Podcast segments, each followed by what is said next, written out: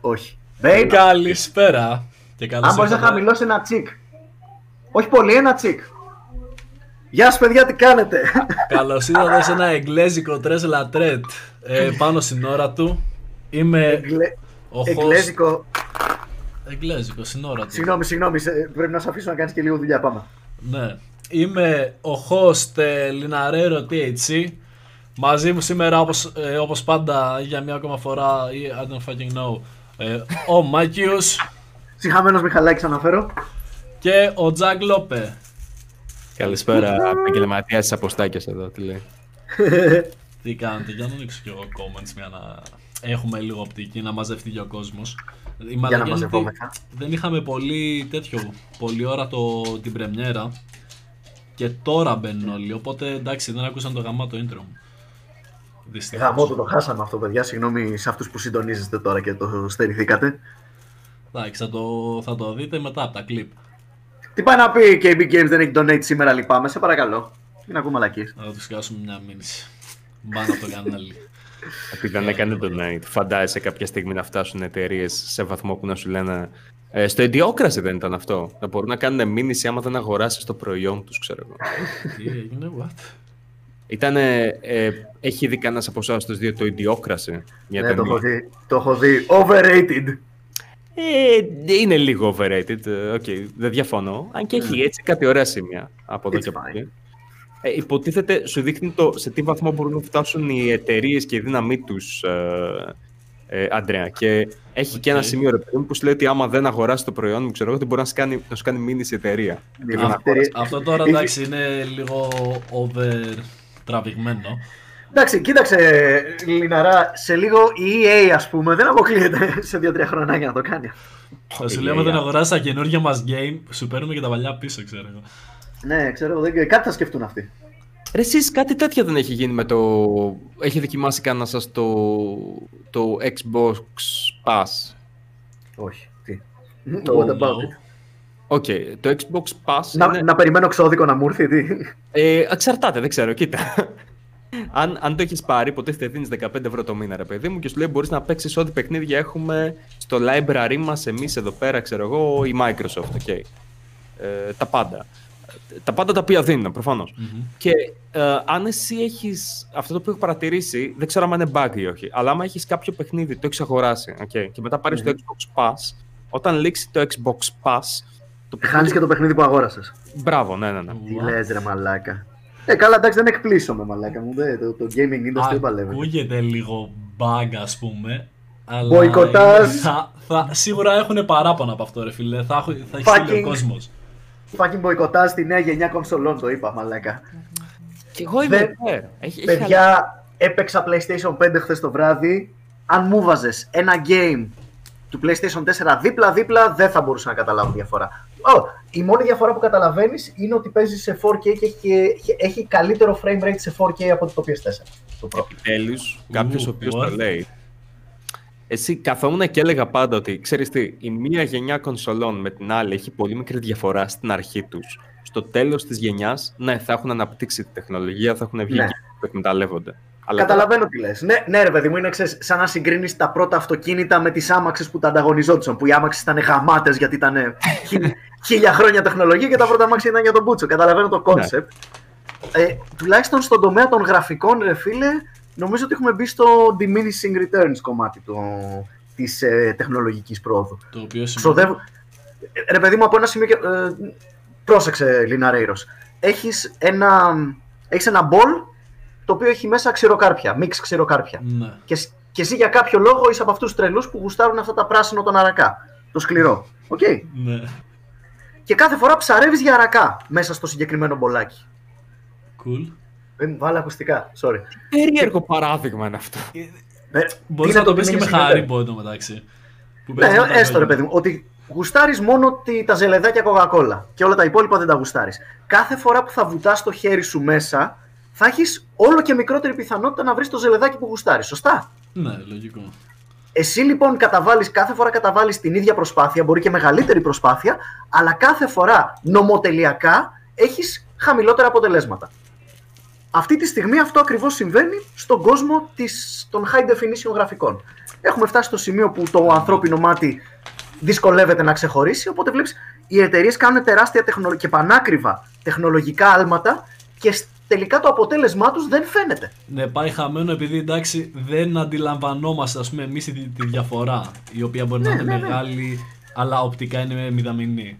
Ναι, και είναι marketing πάρα πολύ. Νομίζω ότι αυτό η, η, λατρεία, η, η λατρεία των γραφικών, τα καλά γραφικά ρε φίλε είναι το πιο εύκολο πράγμα να μαρκετάρεις για ένα καινούριο παιχνίδι και μια καινούρια κονσόλα. Προφανώς. Οπότε έχουν βασιστεί πάνω σε αυτό και ξέρεις, νομίζω ότι και το αγοραστικό κοινό έχει σχεδόν εξελιχθεί να περιμένει ότι ξέρεις, να έχει συνδέσει την ποιότητα με τα καλά γραφικά. Καλά ναι, το οποίο αυτό δεν είναι... Συγγνώμη, τι, τι πήγες να πεις Αντρέα? Λέω το οποίο δεν κόψε. Ισχύει όσον αφορά τα games ας πούμε. Mm.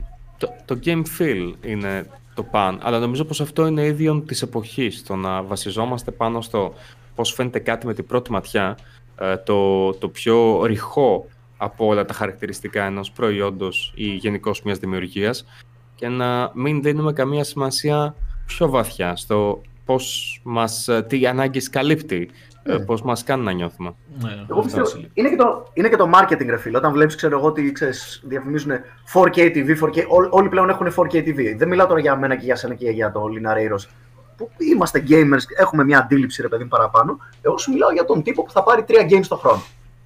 Έτσι, το πολύ.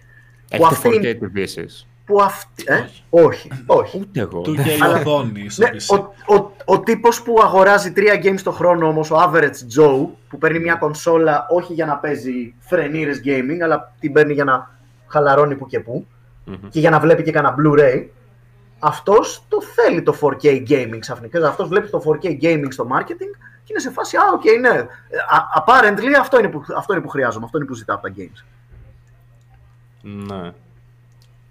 Εσείς yeah, πιστεύετε yeah. ότι εμείς παίζουμε κάποιο ρόλο σε αυτό, δηλαδή, συγγνώμη, θα έπρεπε να επηρεάσουμε το κοινό προς μια μεριά ή την άλλη, ή γενικώς ένας influencer, θα έπρεπε να επηρεάζει το κοινό, θα έπρεπε να του μιλάει σαν καταναλωτής και εκείνος και κατά πόσο το κοινό θα έπρεπε να συνδέεται με εμάς που έχουμε μια διαφορετική προσέγγιση σε αυτά τα πράγματα? Ω, διαφωνώ ρε φίλε. Πιστεύω ότι ένας influencer μπορεί να πει τη γνώμη του για μια κονσόλα. Ακριβώς. Εγώ ας πούμε τη γνώμη που λέω για το PlayStation πέντε αυτή τη στιγμή σαν influencer είναι ακριβώς η ίδια με τη γνώμη που είπα χθες το βράδυ ας πούμε που είχαμε μαζευτεί με την παρέα για να, για να το δούμε. Καλό ναι, προφανώς δεν θα αλλάξει mm. το τη γνώμη σου ας πούμε πάνω σε κάτι ανάλογα με το σε ποιον τη λες. Δεν έχει να κάνει επειδή είναι κοινό. Πιστεύω καλύτερα να είσαι όσο honest μπορείς να είσαι ας πούμε και να πεις πω... Τη, τη γνώμη. Καλά, εντάξει. Όχι ακριβώς. Με, με κάποια όρια πάντα, Λιναρά, όπως βλέπεις. Καλά, εντάξει. Όχι ναι, πάντα. Αλλά... Speaking of, ερώτηση, παιδιά, για τους δυο σας. Mm-hmm. Τις τελευταίες, ε, έτσι, το, τον τελευταίο μήνα που απουσιάζουμε, έχει, έχει αρχίσει το YouTube πάλι να σας κόβει παλιά βίντεο, να σας κάνει demonetize παλιά πανάρχια βίντεο όσα κατάλληλα για ανηλίκους και τέτοια? Oh, ναι, ναι, ναι, ναι, ναι, πάρα πολλά σε μένα. Για τη καριόλας γίνεται. Εμένα προσωπικά Λιναρέως. Όχι, από την τελευταία φορά που το είχαμε συζητήσει ε, δεν What? Έχει κάνει το YouTube. Αλλά What the fuck? Έχω για το Twitch άμα θέλετε. Α, έχουμε για το Twitch, έχουμε νέα και νομίζω πως είχε και ένα μικρό θεματάκι ο Αντρέας, είχα μιλήσει για αυτό στην ένα μικρό θεματάκι με δική μου καριέρα. Μα για το Twitch είναι το σκουπίδι της κοινωνίας, προφανώς και έχουμε θέματα, πάμε. Έφτασα είναι, είναι λίγο. να πω ότι μια πλατφόρμα είναι χειρότερη από το YouTube. Ναι, ισχύει. Μισό λεπτά και να ολοκληρώσουμε το, το θέμα PlayStation πέντε. Το controller που με ρωτάνε πως είναι. Το controller ήταν άψογο, παιδιά. Αυτό δηλαδή. Το... Εκεί που υπήρχε πραγματική βελτίωση ήταν οπουδήποτε αλλού εκτός από τα γραφικά. Αυτό το δίνω. Ε, το, να το, κάνουν το, τονιτές, ας πούμε, τι άμα το έχουν με την αφή. Φίλε, το controller στο, στο feel, στη βαρύτητα και στο touch και στην ανταπόκριση των κουμπιών και στο πόσο σκληρά είναι και πόσο έτσι στιβαρό είναι. Μου θύμισε, πλέον είναι σαν να έχεις, ξέρεις, κάποιο Logitech, ξέρεις, κάποιο τέτοιου είδους controller, aftermarket. Ε, έχει ακόμα την κλειτορίδα στη μέση. Ποια κλειτορίδα, συγγνώμη? Α, αυτή τη τετράγωνη κλειτορίδα που έχει το PlayStation, το Α, controller το, του. Το, το pad που είναι σαν mousepad, σαν touchpad, uh, συγγνώμη. Ναι, ναι, ναι. Ναι, ναι, το, το, το έχει. Και κάνει τόσο ωραίο κλικ. Ω, είναι clickable, μαλάκα, και κάνει ένα κλικ. Σου αρέσει αυτό? Σκληρό. Δεν το χρησιμοποιώ, ελάχιστα το χρησιμοποιώ. Σε πολύ λίγα games. Ξέρεις που είναι ωραίο. Όταν ανοίγεις mini map. Ε, σκρολάρεις το μήνυμα. Με αυτό, αρκετά. Mm. Ε, εμένα αυτό ποτέ δεν με βόλευε. Ε, εγώ στην αρχή νόμιζα πως αυτό είναι για να το χρησιμοποιείς με τη μύτη κάτι τέτοιο, σωστά. Διότι είναι τέλειο για να το... με τη μύτη να το πατάς. Δεν το κατάλαβα ποτέ. Μετά θα αφήνει λαδιά πάνω, ρε φίλε, δεν λέει. Μιλάμε για αυτό που είναι σαν σα μύτη σκύλου. Γιατί είπε ο Τζακ Τετράγωνο. Sorry, έρχομαι. Είναι, είναι λίγο, άμα, άμα δεις Αντρέα, ένα που είναι σαν, όχι τόσο τετράγωνο για να με ειλικρινήσω, όσο λίγο παρελεπίπεδο, σωστά το λέω, ε, που είναι στη μέση από τα PlayStation τέσσερα, τα controller, δεν ξέρω αν το έχω και στο πέντε. Από τέσσερα δεν ξέρω, εγώ ξέρω τα πιο παλιά. Ε, PlayStation τρία λες, controller. Και δύο και τρία. Αυτά δεν είχαν τίποτα στη μέση, είχαν τίποτα. Ναι, όχι, α, γι' αυτό εγώ απόρρισα λίγο, επειδή νόμιζα ότι εννοείς τις δύο μαλακές που είναι στο πλάι, τα στρογγυλά. Αυτά είναι τα... τα όχι, εντάξει, όχι, όχι, δεν εννοώ τα dual stick, τα dual stick γαμάνε, είναι τέλεια εκεί πέρα που βρίσκονται, είναι κομπλέ. Όταν λέει στο, στο πλάι φαντάζομαι εννοείς τις σκανδάλες. Όχι, εννοώ για ένα που είναι για τους αντίχειρες. Α. Αυτό που λέτε στη μέση, τώρα ψάχνω εκεί πι ες φάιβ controller, δεν, δεν το βλέπω. Το, το, το τετράγωνο το πράγμα, ρε φίλε. Α, το μεγάλο. Ναι, ναι, ναι. Α, οκ, αυτό είναι, είναι κουμπί. Νομίζω ότι τον μπέρδεψες, Τζάκο, όταν το περιέγραψες ως κινητόριδα.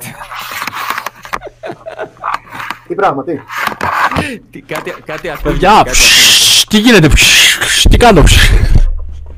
Α, συγγνώμη, μετακινούμε, αλλάζω το μάτιο. Κάντε με μιούτα, μα χρειαστεί. Λοιπόν, οκ. Okay. Uh, οπότε, Αντρέα, να σου πω, θέλεις να πάμε λιγάκι στο θέμα του Twitch? Εγώ θέλω να πάμε γιατί, ρε φίλε, εντάξει, νιώθω αδικημένος. Νιώθω ότι μου αφαιρέθηκε μια ευκαιρία, μου την πήραν από τα χέρια και mm-hmm, νιώθω mm-hmm. ότι γάμω το σπίτι του Twitch. Okay. Αυτά, τα, αυτά τα τρία, κυρίως. Παιδιά, εγώ το παιχνίδι που παίζω, το Rust, που στην Ελλάδα δεν είναι καθόλου δημοφιλές και δεν το παίζει κανείς, ε, δεν μου φέρνει νούμερα. Κάνοντας το όμως στα αγγλικά, ε, στα αγγλικά υπάρχουν, ξέρω εγώ, τώρα να σου πω νούμερο, τουλάχιστον πενήντα αρκετά μεγάλοι YouTubers που παίζουν αυτό το game και μιλάμε για πάνω από εκατό χιλιάδες ε, subs το κάθε κανάλι και για μερικά εκατομμύρια views συνήθως στα καλά τους βίντεο. Ε, mm-hmm. Κάνοντας το στα αγγλικά μπορείς προφανώς να παίζεις το παιχνίδι που γουστάρεις, δηλαδή το Rust που θέλω εγώ να παίζω, και να έχω κοινό που να καταλαβαίνει και να βλέπει τα live όταν παίζω αυτό το παιχνίδι. Uh, ερώτηση, Rust, λοιπόν. Αντρέα, έλα. Uh, εσύ, για να καταλάβει και το κοινό, οπότε εσύ είχες στο Twitch ένα κανάλι, τώρα αυτή την περίοδο έπαιζες uh, Rust. Ναι, είναι δεν ναι, δεν έφτιαξα, θα, θα πάω και εκεί πέρα. Α, οκ, okay. Απλά να, να πω το εξής, είναι το ίδιο κανάλι που κάνεις και πιο πριν lives, αυτό, ναι. Σωστά. Ναι, okay, αυτά, ε, ναι, το κανάλι υπήρχε αρκετά χρόνια. Mm-hmm. Τέλος πάντων, το Rust, σε συνεργασία με το Twitch, ε, άνοιξε drops, πως ήταν με το Valorant που τότε έπαιρνες το παιχνίδι όσο έβλεπες ε, streamers να παίζουν το, το Valorant. Mm-hmm. Κάτι να, τέτοιο, ναι. Απλά όχι με το παιχνίδι, έπαιρνες skin στο Rust, κάποιες μαλακές items ας πούμε. Να. Το οποίο ανέβασε πάρα πολύ, εννοείται, το παιχνίδι στα νούμερα, ήταν κάθε μέρα όλοι οι streamer γεμάτοι. Πολλοί εννοείται μπαίνανε μόνο για το watch time, αλλά στις δικές μου τρεις μέρες που πρόλαβα, αυτό διαρκούσε μια εβδομάδα, τρεις μέρες πρόλαβα μέχρι να φάω το ban να κάνω stream με drops.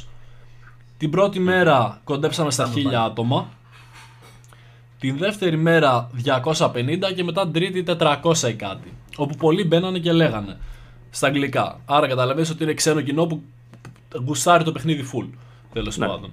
Και, και νέο κοινό επίσης. Και νέο κοινό, το οποίο είναι σημαντικό να κάνεις ανοίγματα προς το νέο κοινό. Ναι, προφανώς. Πόσο μάλλον το, το πας international, έτσι, ναι, διεθνές. Mm-hmm.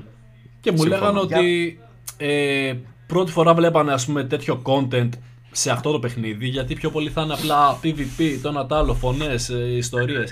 Σε μένα άκουγες μια πολύ χαλαρωτική μουσική από πίσω που έπαιζε autoplay από το YouTube, τύπου mm-hmm. μπιτάκια, ό,τι να είναι, χωρίς κάποια λόγια πάνω, και έπαιζα εγώ το game και έλεγα τα δικά μου, λιναράς, αλλά στα αγγλικά.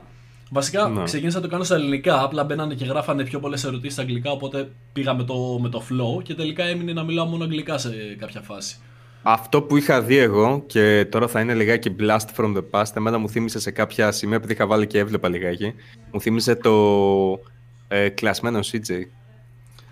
Τέτοια φάση σε παιχνίδι, ίσως. Ναι, ήταν τέρμα, τέρμα chill, έλεγα ό,τι σκεφτόμουν ή τι ήθελα να κάνω στο game κτλ. Ναι. Και την τρίτη ή τέταρτη. Ναι, έλα. Ακούγομαι. Α, mm-hmm. ε, έλα, Mike, ναι, ναι. Κομπλέ, κομπλέ. Τρίτη ή τέταρτη μέρα που έκανα το stream, έκανα κλασικά το ίδιο, τα νούμερα πηγαίνουν καλά, ήμασταν τριακόσια πενήντα με τετρακόσια άτομα μέσα. Αγγλικό content, γιατί αγγλικό κοινό, είχαμε κάτι σε έξι χιλιάδες προβολές σε ένα stream, είχαμε εννιά τοις εκατό από Ελλάδα, άρα θα μιλήσεις αγγλικά, λογικό είναι. Μπαμ, πέφτει παιδιά το live, λέει τι στο μπούτσο. Ξέρεις, νόμιζα ότι είναι τύπου και στο YouTube καμιά φορά θα πέσει το live, μετά από λίγο ξανανοίγει. Τι σκατά λέω, ψάχνουμε, ψάχνουμε, ανανέωση το προφίλ μου στο Twitch. Λέει δεν υπάρχει το, το content που ψάχνετε, το κανάλι. Mm-hmm. Πάω, βλέπω ότι δεν είμαι logged in, πάω να κάνω login, you have been suspended. Email τίποτα, μέχρι και σήμερα δεν έχω λάβει κανένα email από το Twitch. Ούτε απάντηση στο email που έστειλα εγώ και λέω yo, what the fuck is going on. Θες να τους εξηγήσω λιγάκι, Αντρέα, όμως το γιατί έφαγες μπαν, για να καταλάβουν κιόλας τώρα που έχουν καταλάβει yeah. τι έκανες εκεί πέρα, για να καταλάβουν ποιο είναι το θέμα του Twitch για όποιον δεν έχει παρακολουθήσει τώρα τελευταία έτσι επικαιρότητα. Εγώ είπα uh... το τι έγινε για να αφήσω σε σένα μετά να πεις το τι έχει αλλάξει. Okay. Για να το συζητήσουμε. Mm-hmm. Για πες. Λοιπόν, οπότε εσύ για αρχή, Μάικ, εσύ έχεις ακούσει τι παίχθηκε με το Twitch αυτές τις μέρες, αυτές τις εβδομάδες βασικά? Ε, όχι. Okay. Um, οπότε, αυτό το οποίο έγινε είναι το εξής, ότι το Twitch εδώ και τόσα χρόνια δεν είχε κάποιο θέμα, δεν έδινε πολύ σημασία στα copyrights, δεν τους ένοιαζε, μπορούσε να παίξει οτιδήποτε ήθελες και επειδή ήταν μετάδοση εκείνη τη στιγμή ζωντανή, ήταν δύσκολο για τις εταιρείες να ασκήσουν βέτο και να κυνηγήσουν άτομα για την καταπάτηση των ναι. πνευματικών. Και μαλάκα έβγαινε, και έβγαινε κάθε θωτού μαλάκα που απλά ξέρεις, έκανε ωραίες γκριμάτες στην κάμερα ξέρω εγώ, και κουνιόταν με τη μουσική και mm. έτρεχε τσάρ και δεν μίλαγε.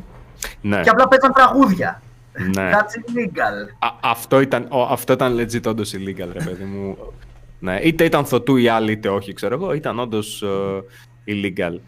Ε, και αυτό το οποίο συνέβη είναι πως uh, από ένα σημείο και μετά Uh, άρχισαν να κυνηγάνε λίγο παραπάνω τον uh, νόμο περί πνευματικών και, και στην Ευρώπη αλλά και στην Αμερική και πρόσφατα σε εμάς εδώ πέρα την Ευρώπη και Ελλάδα από τον uh, Φεβρουάριο που μας πέρασαν θυμάμαι καλά ε, ορίστηκε ένας uh, νέος νόμος και δημιουργήθηκαν και τα μέσα για να ακολουθηθεί αυτός ο νόμος, bots τα οποία μπορούν να ανιχνεύουν σε ζωντανό χρόνο, δηλαδή τώρα που καθόμαστε και μιλάμε το bot μπορεί να ανιχνεύσει για μουσική και για μαλακίες και να το μαρκάρει ε, το, το stream βίντεο, το οτιδήποτε και να το κατεβάσει αυτόματα.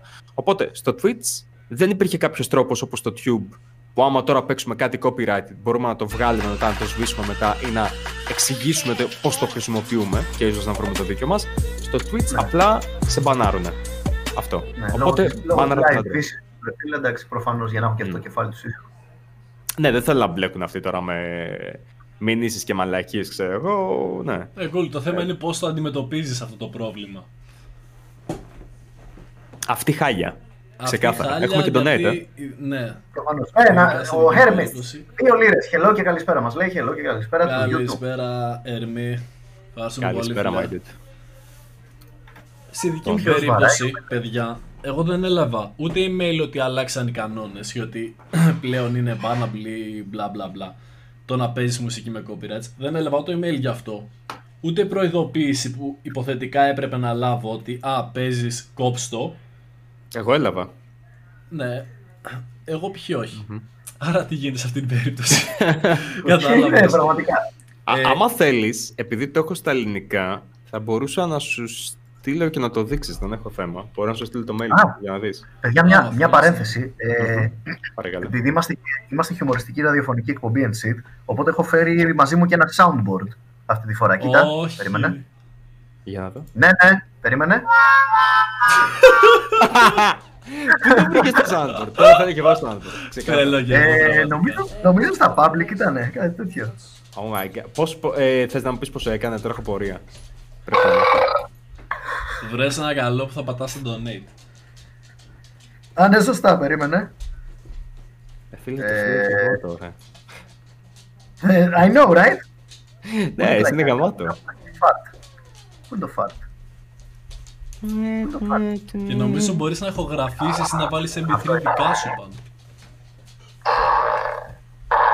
Τι βλάκια, με το στόμα την έκανα τύπος. Wow, οκ. Ξέρω εγώ να ξεχωρίζω.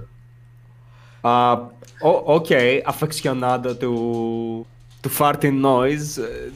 Ας γυρίσουμε λιγάκι στα δικά μας τώρα. Ναι, ναι, ναι, ναι, συγγνώμη. Κλείνει η παρένθεση. Καλησπέρα στον Παναγιώτη τον Πανταζή. δέκα ευρώ ε, για το κομμενό soundboard μου. Πάμε και τα sound effects. Ευχαριστούμε πολύ, Παναγιώτη.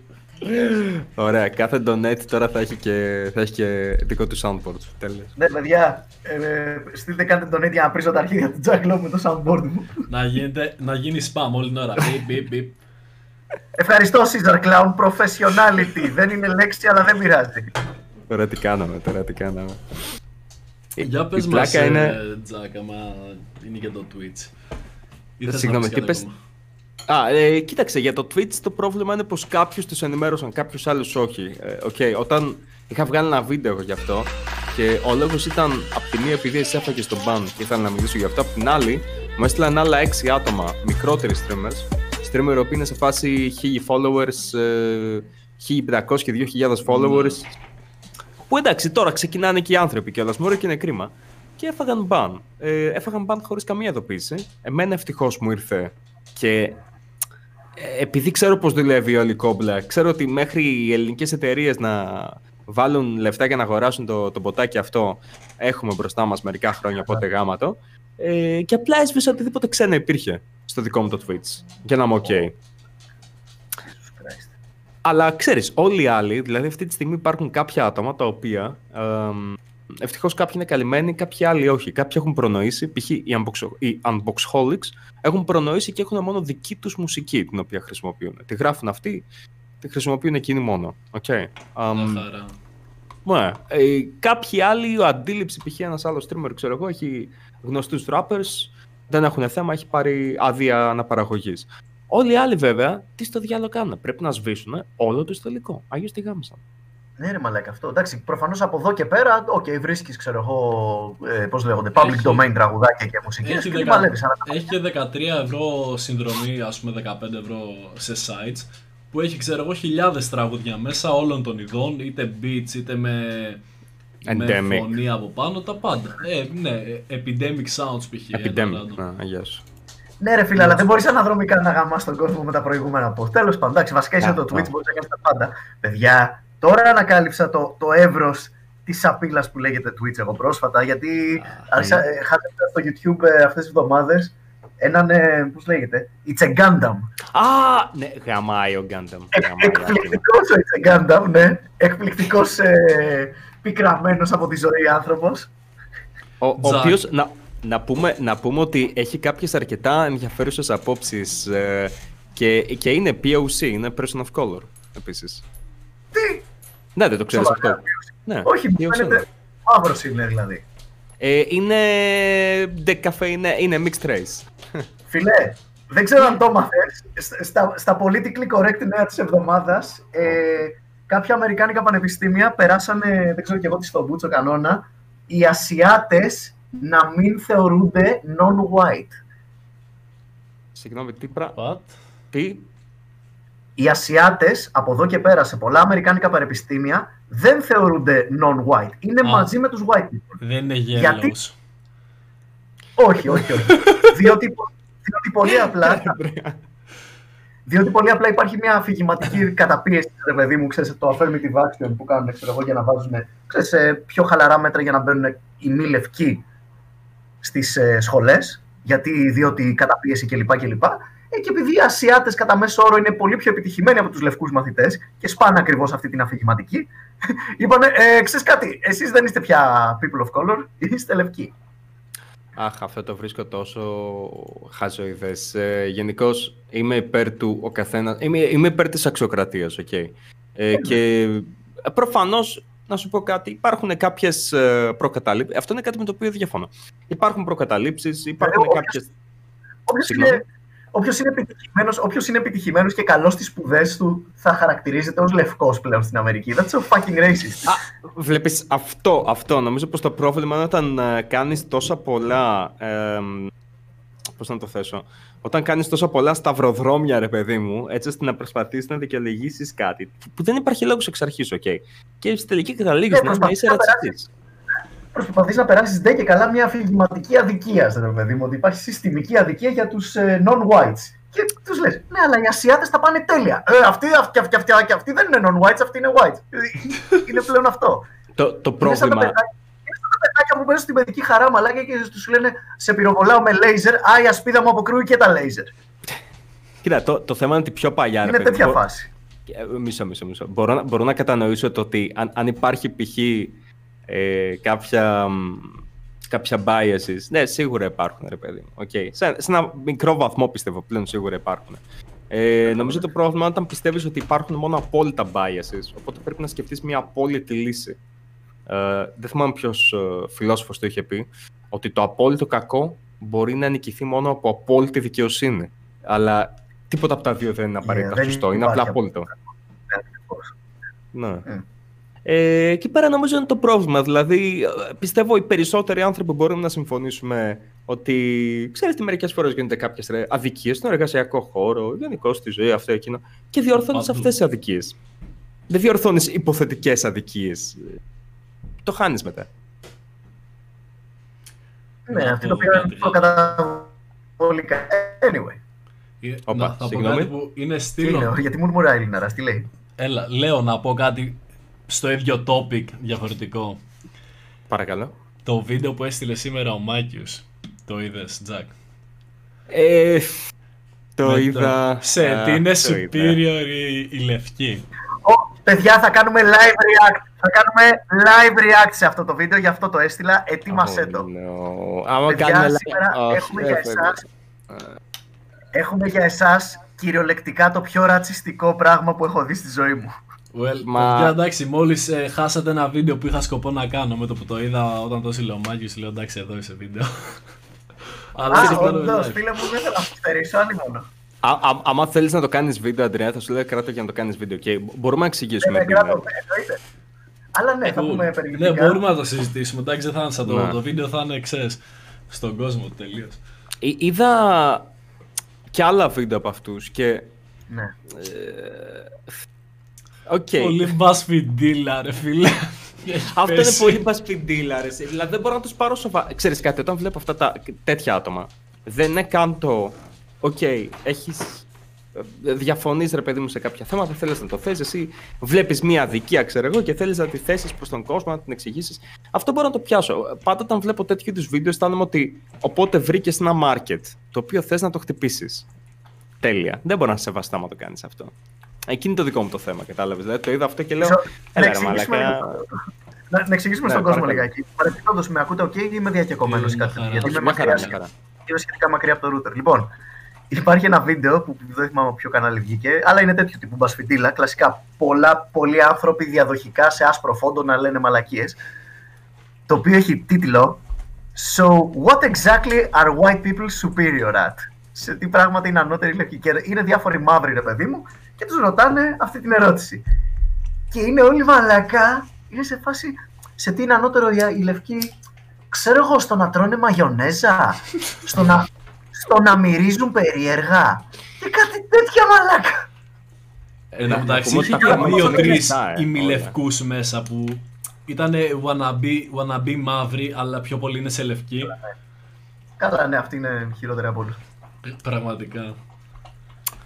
Έτσι, αυτό το οποίο δεν πιάνω, είχα δει και ένα άλλο βίντεο από αυτούς, ε, για, από απορία. Και ήταν ένας στο οποίο ήταν διάφοροι, ξέρω εγώ, α, διάφορες φυλές για να είμαι ειλικρινής, δεν ήταν μόνο λευκοί, οπότε πρόψη που θέτω, που έλεγαν, ξέρω εγώ, ότι εί, είσαι ρατσιστής, και ήταν όλοι, όχι δεν είμαι, α, περίμενε, ίσως και να είμαι. Και λέω, μαλακά, δεν είσαι. Πώς άλλαζαν γνώμη, κάτσε, τι τους άλλαζε γνώμη? Ε, κατσάντησαν και έλεγαν, ε, έλεγαν ξέρω, ότι υπάρχει και ο υποσυνείδητος ρατσισμός. Ναι, να σου πω κάτι. Άλλο το υποσυνείδητος ρατσισμός. Μπρο, εγώ αυτή τη στιγμή, αν έρθει ένας τύπος ο οποίος είναι δύο μέτρα, okay, δεν με νοιάζεται από ποια φυλή είναι, από τι είναι, από το τι, τι στο διάλογο είναι, δεν με νοιάζεται τι κάνει στην καρβά, δεν με νοιάζεται τι πιστεύει, δεν με νοιάζεται τίποτα από όλα αυτά. Ε, εγώ πες και αν τρομάξα, άμα έρθει στα άκυρα, ρε φίλε, τι να κάνω. Άρα, ρατσισμός προς ψηλούς κάποιου είδους. Η ψηλαρχία, τα έχω πει τόλου. Should I get offended? Όχι, όχι, όχι. Πρόσκει, πρόσκει. Αμ' άλλος είναι τυγκαντούκι, ρε φίλε, και πάρα πολύ ψηλός. Νομίζω πως οποιοδήποτε κάτι περίεργο παίζει, ρε φίλε. Κάτσε λιγάκι να έχουμε το νου μας. Άμα Εγώ θα σου το πω, θα σου το πω έτσι, okay. Είσαι εσύ στο δρόμο, ξέρω εγώ, Άντρια, okay. Την αράζεις σε μια στάση λεωφορείου. Mm-hmm. Λοιπόν, και βγαίνει ένας τύπος, ο οποίος είναι σε φάση... Ε, είναι, ξέρω εγώ, λευκός κι αυτός, okay, για να μην το πάμε καν στρατιστικό. Και ξέρω εγώ, φοράει ένα κουστούμι, το οποίο είναι το μισό μπλε, το μισό πράσινο, έχει ένα καπέλο, το οποίο έχει ένα φτερό... κουβάγιας από πάνω, ξέρω εγώ, να πετάει. Ναι. Ε, okay, είναι ταξιδιώτη στον χρόνο. Ναι, μάλλον θα το κοιτάξεις περίεργα. Έλα τώρα, δεν γίνεται, θα το κοιτάξεις περίεργα. Τι να κάνουμε. Δεν παγκώνεσαι λίγο. Αυτό είναι ένα μεμονωμένο γεγονός το οποίο μου φαίνεται διαφορετικό. Mm. Αυτό. Όπως, ναι, όλοι θα το κάναμε και yeah. αυτοί που βγαίνουν και λένε τώρα για ρατσισμό ότι α, ξέρεις, οι λευκοί που το παίζουν μα, μαύροι φουλ. Αυτοί παίζει να είναι πιο ρατσιστές από όλους, meanwhile. Ε, μα λέγα, ο, ο, πιο τέτοιος, ο πιο λευκός που το παίζει πιο μαύρος από όλους, ε, πώς λέγεται ρε πούστη μου, ε, ε, το λένε Ταλκομέξ. Πώς θα λέγω, το Ταλκομέξ. Αντί να το πούνε, αντί για, το κορδεύουν, αντί να το λένε Μάλκομέξ, το λένε Ταλκομέξ, επειδή είναι άσπρος σαν Ταλκ. Απλά για μένα είναι κρίμα το γεγονός ότι καθόμαστε ακόμα και... Α, είμαι πάρα πολύ υπέρ αυτό το οποίο είχε πει ο... Γαμώ το ξέχασα τώρα το όνομά του. Ε, πες το να, και γα... ε, πολύ καλός τοπίος, πάρα πολύ καλή φωνή. Ε, Αφροαμερικάνος. Ο Morgan Freeman. Ο Morgan Freeman, άγια σου, μπράβο. Morgan Freeman. Εγώ πήγα, ότι... πήγα να το πω για τα memes, sorry. Ε, ποιο, το Morgan το, Freeman, ναι, για το meme. Ήμουν έτοιμος να το πω, γιατί νομίζω ότι εννοείς κάποιον τελείως διαφορετικό. Και λέω Morgan Freeman, ήμουν έτοιμος να πω. Είναι μιμ, ισχύει. Για πες, είναι, λοιπόν, είναι λίγο μιμ, αλλά είχε πει κάτι το οποίο συμφωνώ πάρα πολύ με αυτό και το θεωρώ και πάρα πολύ σοφό κιόλας. Ο τύπος uh, του μιλούσε ένας άλλος, ξέρω εγώ, ο κύριος και αυτός ίδιας ηλικίας και μιλούσαν για τον ρατσισμό. Και το N-word και όλα αυτά. Και του λέει, ξέρω εγώ, ο Morgan Freeman, λέει όχι, λέει δεν έχω θέμα εγώ κανένα. Και λέει, ας το λένε όλοι. Λέει όσο πιο γρήγορα το λένε, τόσο πιο γρήγορα θα βαρεθούν και θα σταματήσουν ναι. να το μιλάνε. Και του λέει, λέει αυτή είναι λέει, η δικιά σου λύση για τον ρατσισμό. Λέει, δεν θα έπρεπε λέει, να, να μιλάνε γι' αυτό. Και λέει. Ε, όχι, λέει, θα, λέει αυτή είναι η δικιά σου λύση, λέει θα πρέπει να μιλάμε γι' αυτό. Και λέει, όχι, λέει. Do you wanna defeat racism? Λέει, yeah, stop talking about it. Και λέω. Ναι, θυμάμαι, μια συνέντευξη στο C N N. Ναι, μια συνέντευξη είναι αρκετά χρόνια τώρα πίσω. Και, yeah. μάλλον, όσο, όσο πιο πολύ προσπαθείς να το φέρεις σαν. Δεν λέει κανείς δεν υπάρχει πρόβλημα, αλλά όσο περισσότερο το φέρνεις σαν. Αυτό είναι το μόνο πρόβλημα. Και θα έπρεπε να πάρουμε μέτρα για να. Καταστρέψουμε αυτό το πρόβλημα, δεν υπάρχει. Ε. Ε, δεν βρίσκονται ουσιαστικές λύσεις. Που μερικές φορές είναι, είναι και θέμα. Η θεραπεία είναι χειρότερη από την ίδια την αρρώστια. Ναι, διότι να σου πω κάτι. Ο, ο τύπος ο οποίος είναι ρατσιστής συνήθως είναι ένα άτομο το οποίο του λείπει παιδεία, του λείπει. Ποιος ξέρει τι έχει συμβεί στη ζωή του, okay. Μπορεί να έχει χίλια δύο προβλήματα, τα οποία θα πρέπει τον άνθρωπο αυτόν να τον. Δεν πάρεις, ξέρω, και τον πυροβολήσεις. Θα προσπαθήσεις να λύσεις το πρόβλημα το οποίο να τον. Εκπαιδεύσεις να τον. Δεν μπορείς να πεις. Να κάνω τον δικηγόρο των white people. Τι πράγμα, συγγνώμη. Να κάνω τον δικηγόρο των white people. Του διαβόλου. Του διαβόλου, δηλαδή. Ναι, μου αρέσει. Ωραία. Ρε φίλε, δεν θα έπρεπε ας πούμε σε κάποιο level και οι έγχρωμοι. Oh. Απλά δεν ξέρω πώς θα το πω. Δεν θα έπρεπε και οι έγχρωμοι κάπως, ας πούμε, να μην βγαίνουν σε βίντεο κλιπ με όπλα, ναρκωτικά, για να μην έχει μετά το white average kid, ας πούμε, την εικόνα ότι α, αυτός είναι έγχρωμος, άρα είναι όπως στις ταινίες, άρα παίζει να πουλάει ντρόγια. Αν και νομίζω πως. Ναι. Για... Γι' αυτό πάει και ρωτάει mm. αυτό να μην yeah. πουλάει. Καταλαβαίνω τι λέει ο Λινάρας. Και η αλήθεια είναι ότι στην Αμερική και στην Ευρώπη, κατά ένα μεγάλο τέτοιο, αλλά κυρίως στην Αμερική, η μαύρη κουλτούρα, από όλες τις κουλτούρες εκεί πέρα, η μαύρη είναι η μόνη κουλτούρα η οποία για κάποιο λόγο εκθιάζει τα χειρότερα στοιχεία της. Δεν το βλέπεις ούτε οι Μεξικάνοι να το κάνουν αυτό, ούτε οι Κορεάτες να το κάνουν αυτό, ούτε οι Ιρλανδοί της Αμερικής να το κάνουν αυτό. Για, για την Αμερική και τους Μεξικάνους π.χ. Καλά, ναι, Μεξικάνοι. Τα καρτέλ τα έχουν στο μέτωπο έτσι για, για μόστρα, ας πούμε. Όχι, όχι. Ένα, ένα, φεγγά, ένα φεγγάρι, όλοι αυτοί οι τσόλος ήταν της μόδας, αλλά γάμισε με μαλάκα τώρα. Δεν, δεν μιλάμε. Εγώ σου λέω ότι αυτή τη στιγμή η νοοτροπία του γκάγκστα και της χόου κινεί περισσότερα λεφτά στη μουσική βιομηχανία από οτιδήποτε άλλο. Να, να προτείνω κάτι. Μάικ, να, να προτείνω κάτι και πες μου. πόσο ακούγεται σένα αυτό π.χ. Γιατί δεν ξανά συμφωνώ με αυτό, θα, θα το θέσω λίγο διαφορετικά. Εμείς εδώ πέρα στην Ελλάδα π.χ. που έχουμε τον κάθε, τώρα που πουλάει, τον κάθε τράπερ, ράπερ, ό,τι στο διάλογο να είναι, ο οποίος είναι φράγκα μου μια ναρκωτικά και προβάλλουν την περσόνα του. Έχω τους shooters μου, θα σε πυροβολήσουμε, θα σε γαμίσουμε. Έχω την κόμμενα, την έχω σαν σκυλή, ξέρω εγώ που απλά παρκάρω το πούτσο μου και πού. Um, α, α, αυτό που σε εμάς π.χ. καθώς κατά κύριο λόγο εδώ πέρα στην Ελλάδα περισσότεροι είμαστε Καυκάσιοι, σωστά. Ε, πιστεύεις ότι φταίει ίσως η κουλτούρα? Τι φάση ρε μαλάκες κάθε φορά που έχουμε podcast. Μάικ, είπες πράγματα τα οποία προφανώς θα έρχονταν αστυνομία τώρα. H D S J W πολύ. Τη μία μας κόψανε το feed όταν λέγαμε για τον Τζέφρι, έτσι.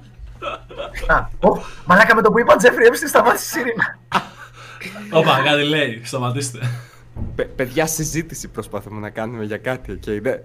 Don't worry, κανένας μας δεν νομίζω να είναι ρατσιστής. Λοιπόν, οκ, κοίτα.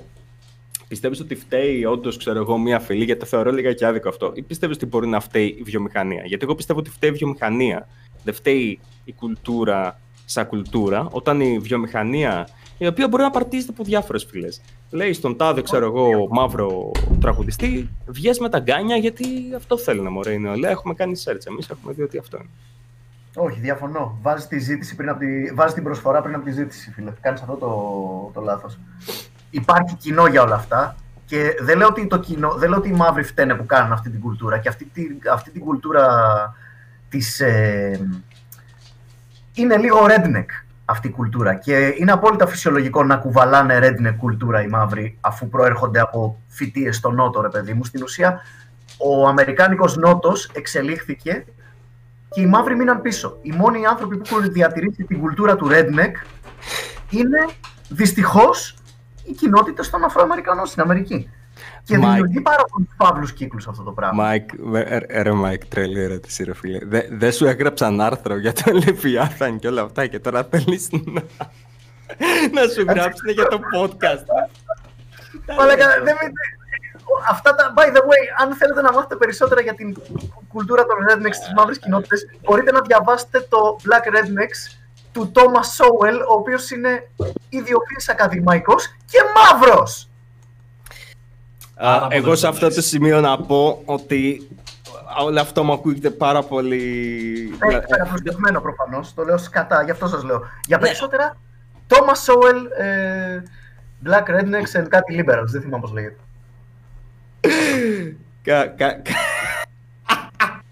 Καλησπέρα στο μισό stand-up community, το οποίο έχει μπει σε αυτό το σημείο για να μας ακούσει, για να έχει να λέει για τον Μάικ ότι είναι... Ε, τους βοηθάς, ε, τους βοηθάς κι εσύ όμως, Μάικ, τώρα, δηλαδή, γιατί το πιάσαμε καν αυτό το θέμα, ρε φίλε. Πού, πού και πού μπορεί να πετάω λίγο αιματάκι στο νερό, λίγο αίμα μπορεί να πετάω στο νερό, πού και πού.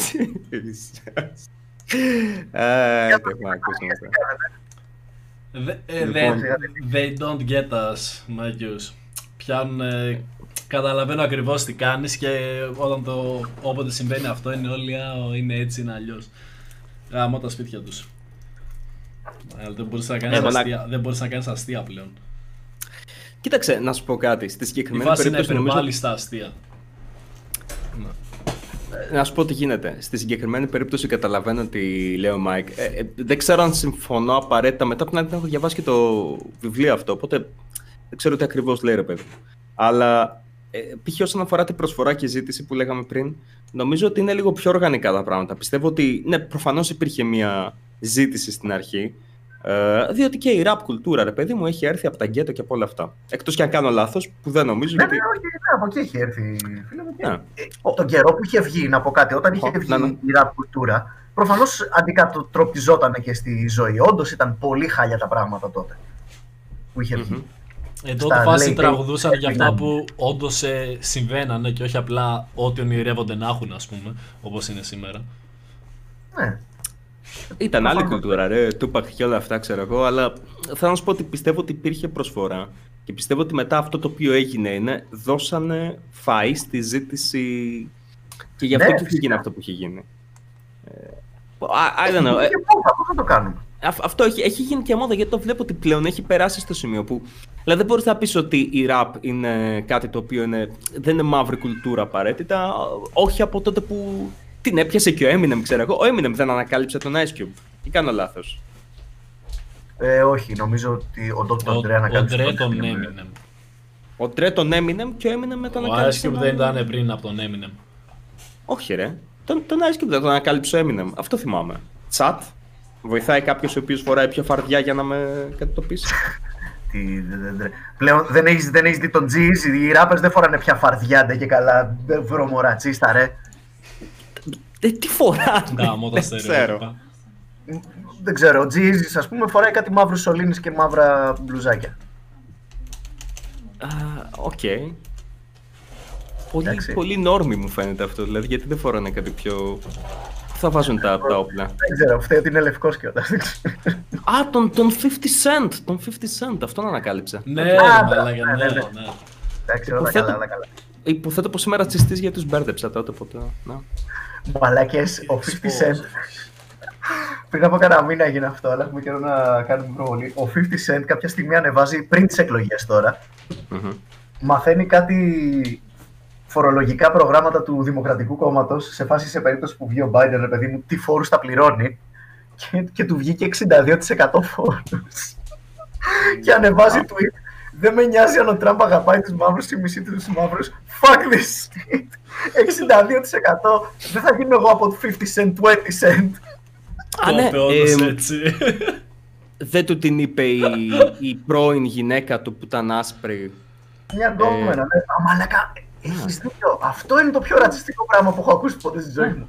Που του είπε δεν θα έπρεπε, λέει, δεν ξέρει τι θα έπρεπε να ψηφίζει, λέει. Αυτό του είπε. Η τέτοια, η Chelsea Handler λέγεται η τύπη. Μια κωμικός, η οποία δεν είναι πρώην γυναίκα του. Τάχαν απλά παλιά κάποια στιγμή, είχαν μια σχέση στο ψιτ. Και της λέει ο Τζίμι Φάλλον, ναι, έμαθε για τον πρώην σου, ξέρω εγώ, που ανέβασε αυτό ότι θα ψηφίσει Τραμπ. Και λέει, and I quote, may I remind him that he's black, so he cannot vote for Donald Trump. Και ο Τζίμι Φάλλον, μαλάκα, ακούει αυτό και είναι σε φάση. Μα δεν χρειάζεται να πεις έναν. Πέρα από το γεγονός ότι αυτό είναι άκρος ρατσιστικό, δηλαδή ο άνθρωπος. Δεν πρέπει να πεις εσύ στον άνθρωπο να ψηφίσει. Λόγω του χρώματός του είναι must το τι πρέπει να ψηφίσει και το τι δεν κάνει να ψηφίσει. Και ο Biden είχε βγει καλά. Ο Biden βέβαια είναι διακόσια χρόνια, οπότε λέει πολλές βλακίες. Κάποια στιγμή ήταν σε μια live συνέντευξη με ένα μαύρο, δεν θυμάμαι τι, ξέρω εγώ. Χαχαχά τα λέγανε και στο τέλος λέει and remember. If you're voting for Trump, you ain't black. άβολη, άβολη παύση και μετά τελειώνει η κλίση. Ε, φίλε, ξέρεις τι γίνεται. Ε, εγώ θα ήθελα πάρα πολύ να δω άτομα να μιλάνε για... Παρακτώντας, αυτό είναι το βιβλίο, το πόσταρος Jamcat. Oops, remove ah. any web addresses and try again. Α, δεν μπορώ να κάνω ένα πόσταρο web address. Α, θες να το στείλεις στο Discord, να το στείλω εγώ τέτοιο, ή στο Messenger. Παίζει να έχει βγάλει το πώς το λένε.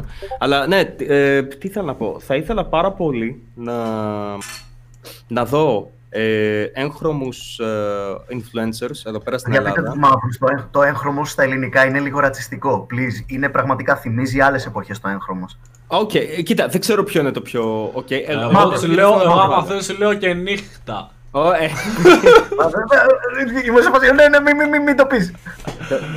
Λοιπόν, κοίτα, κοίτα, κοίτα.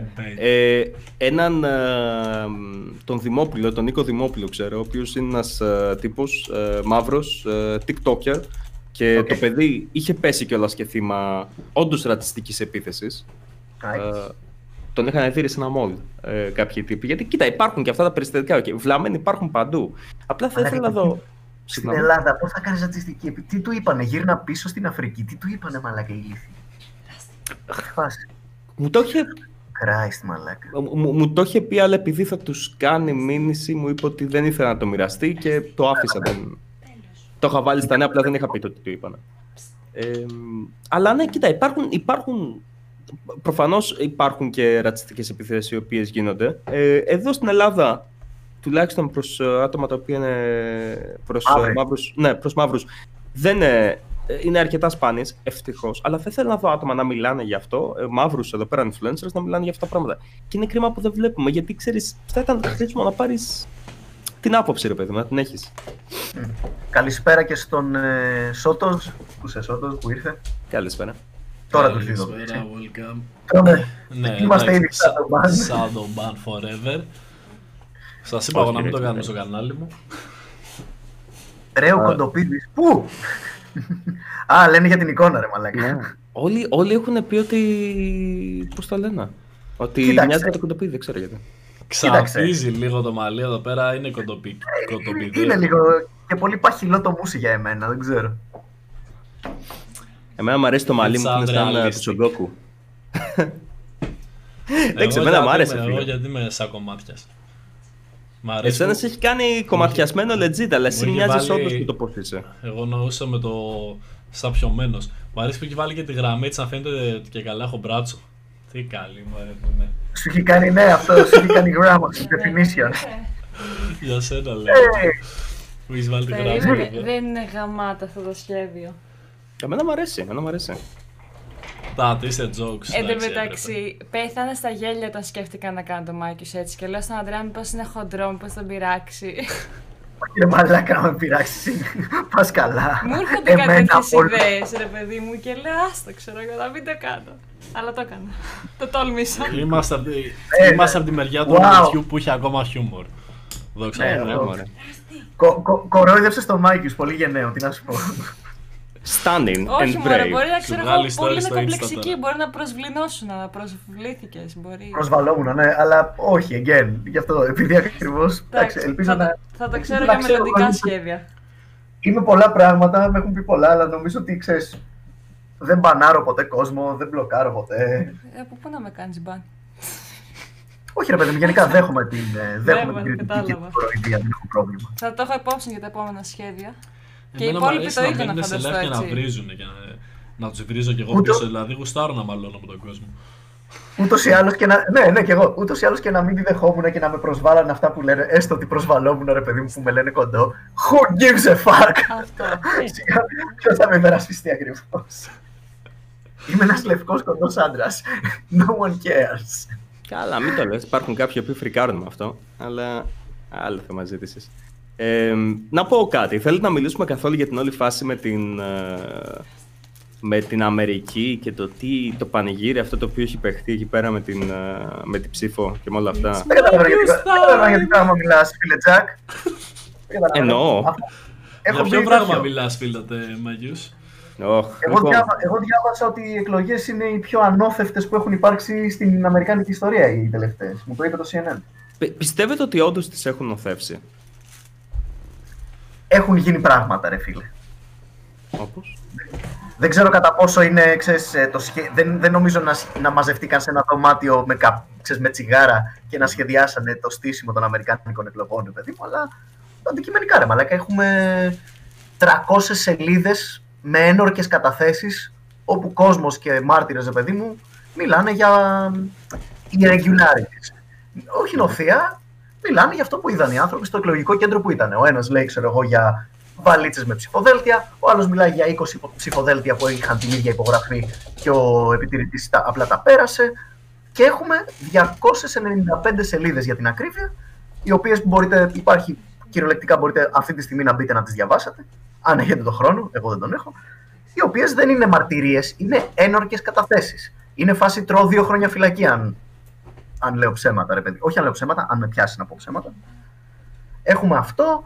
Έχουμε ε, εκλογικούς καταλόγους στο Μίσιγκαν, οι οποίοι έχουν, ρε παιδί μου, ένα τμήμα στο Μίσιγκαν, ας πούμε, αναφέρει εκατόν εβδομήντα χιλιάδες ψήφους από κόσμο που δεν είναι εγγεγραμμένος σε εκλογικούς καταλόγους.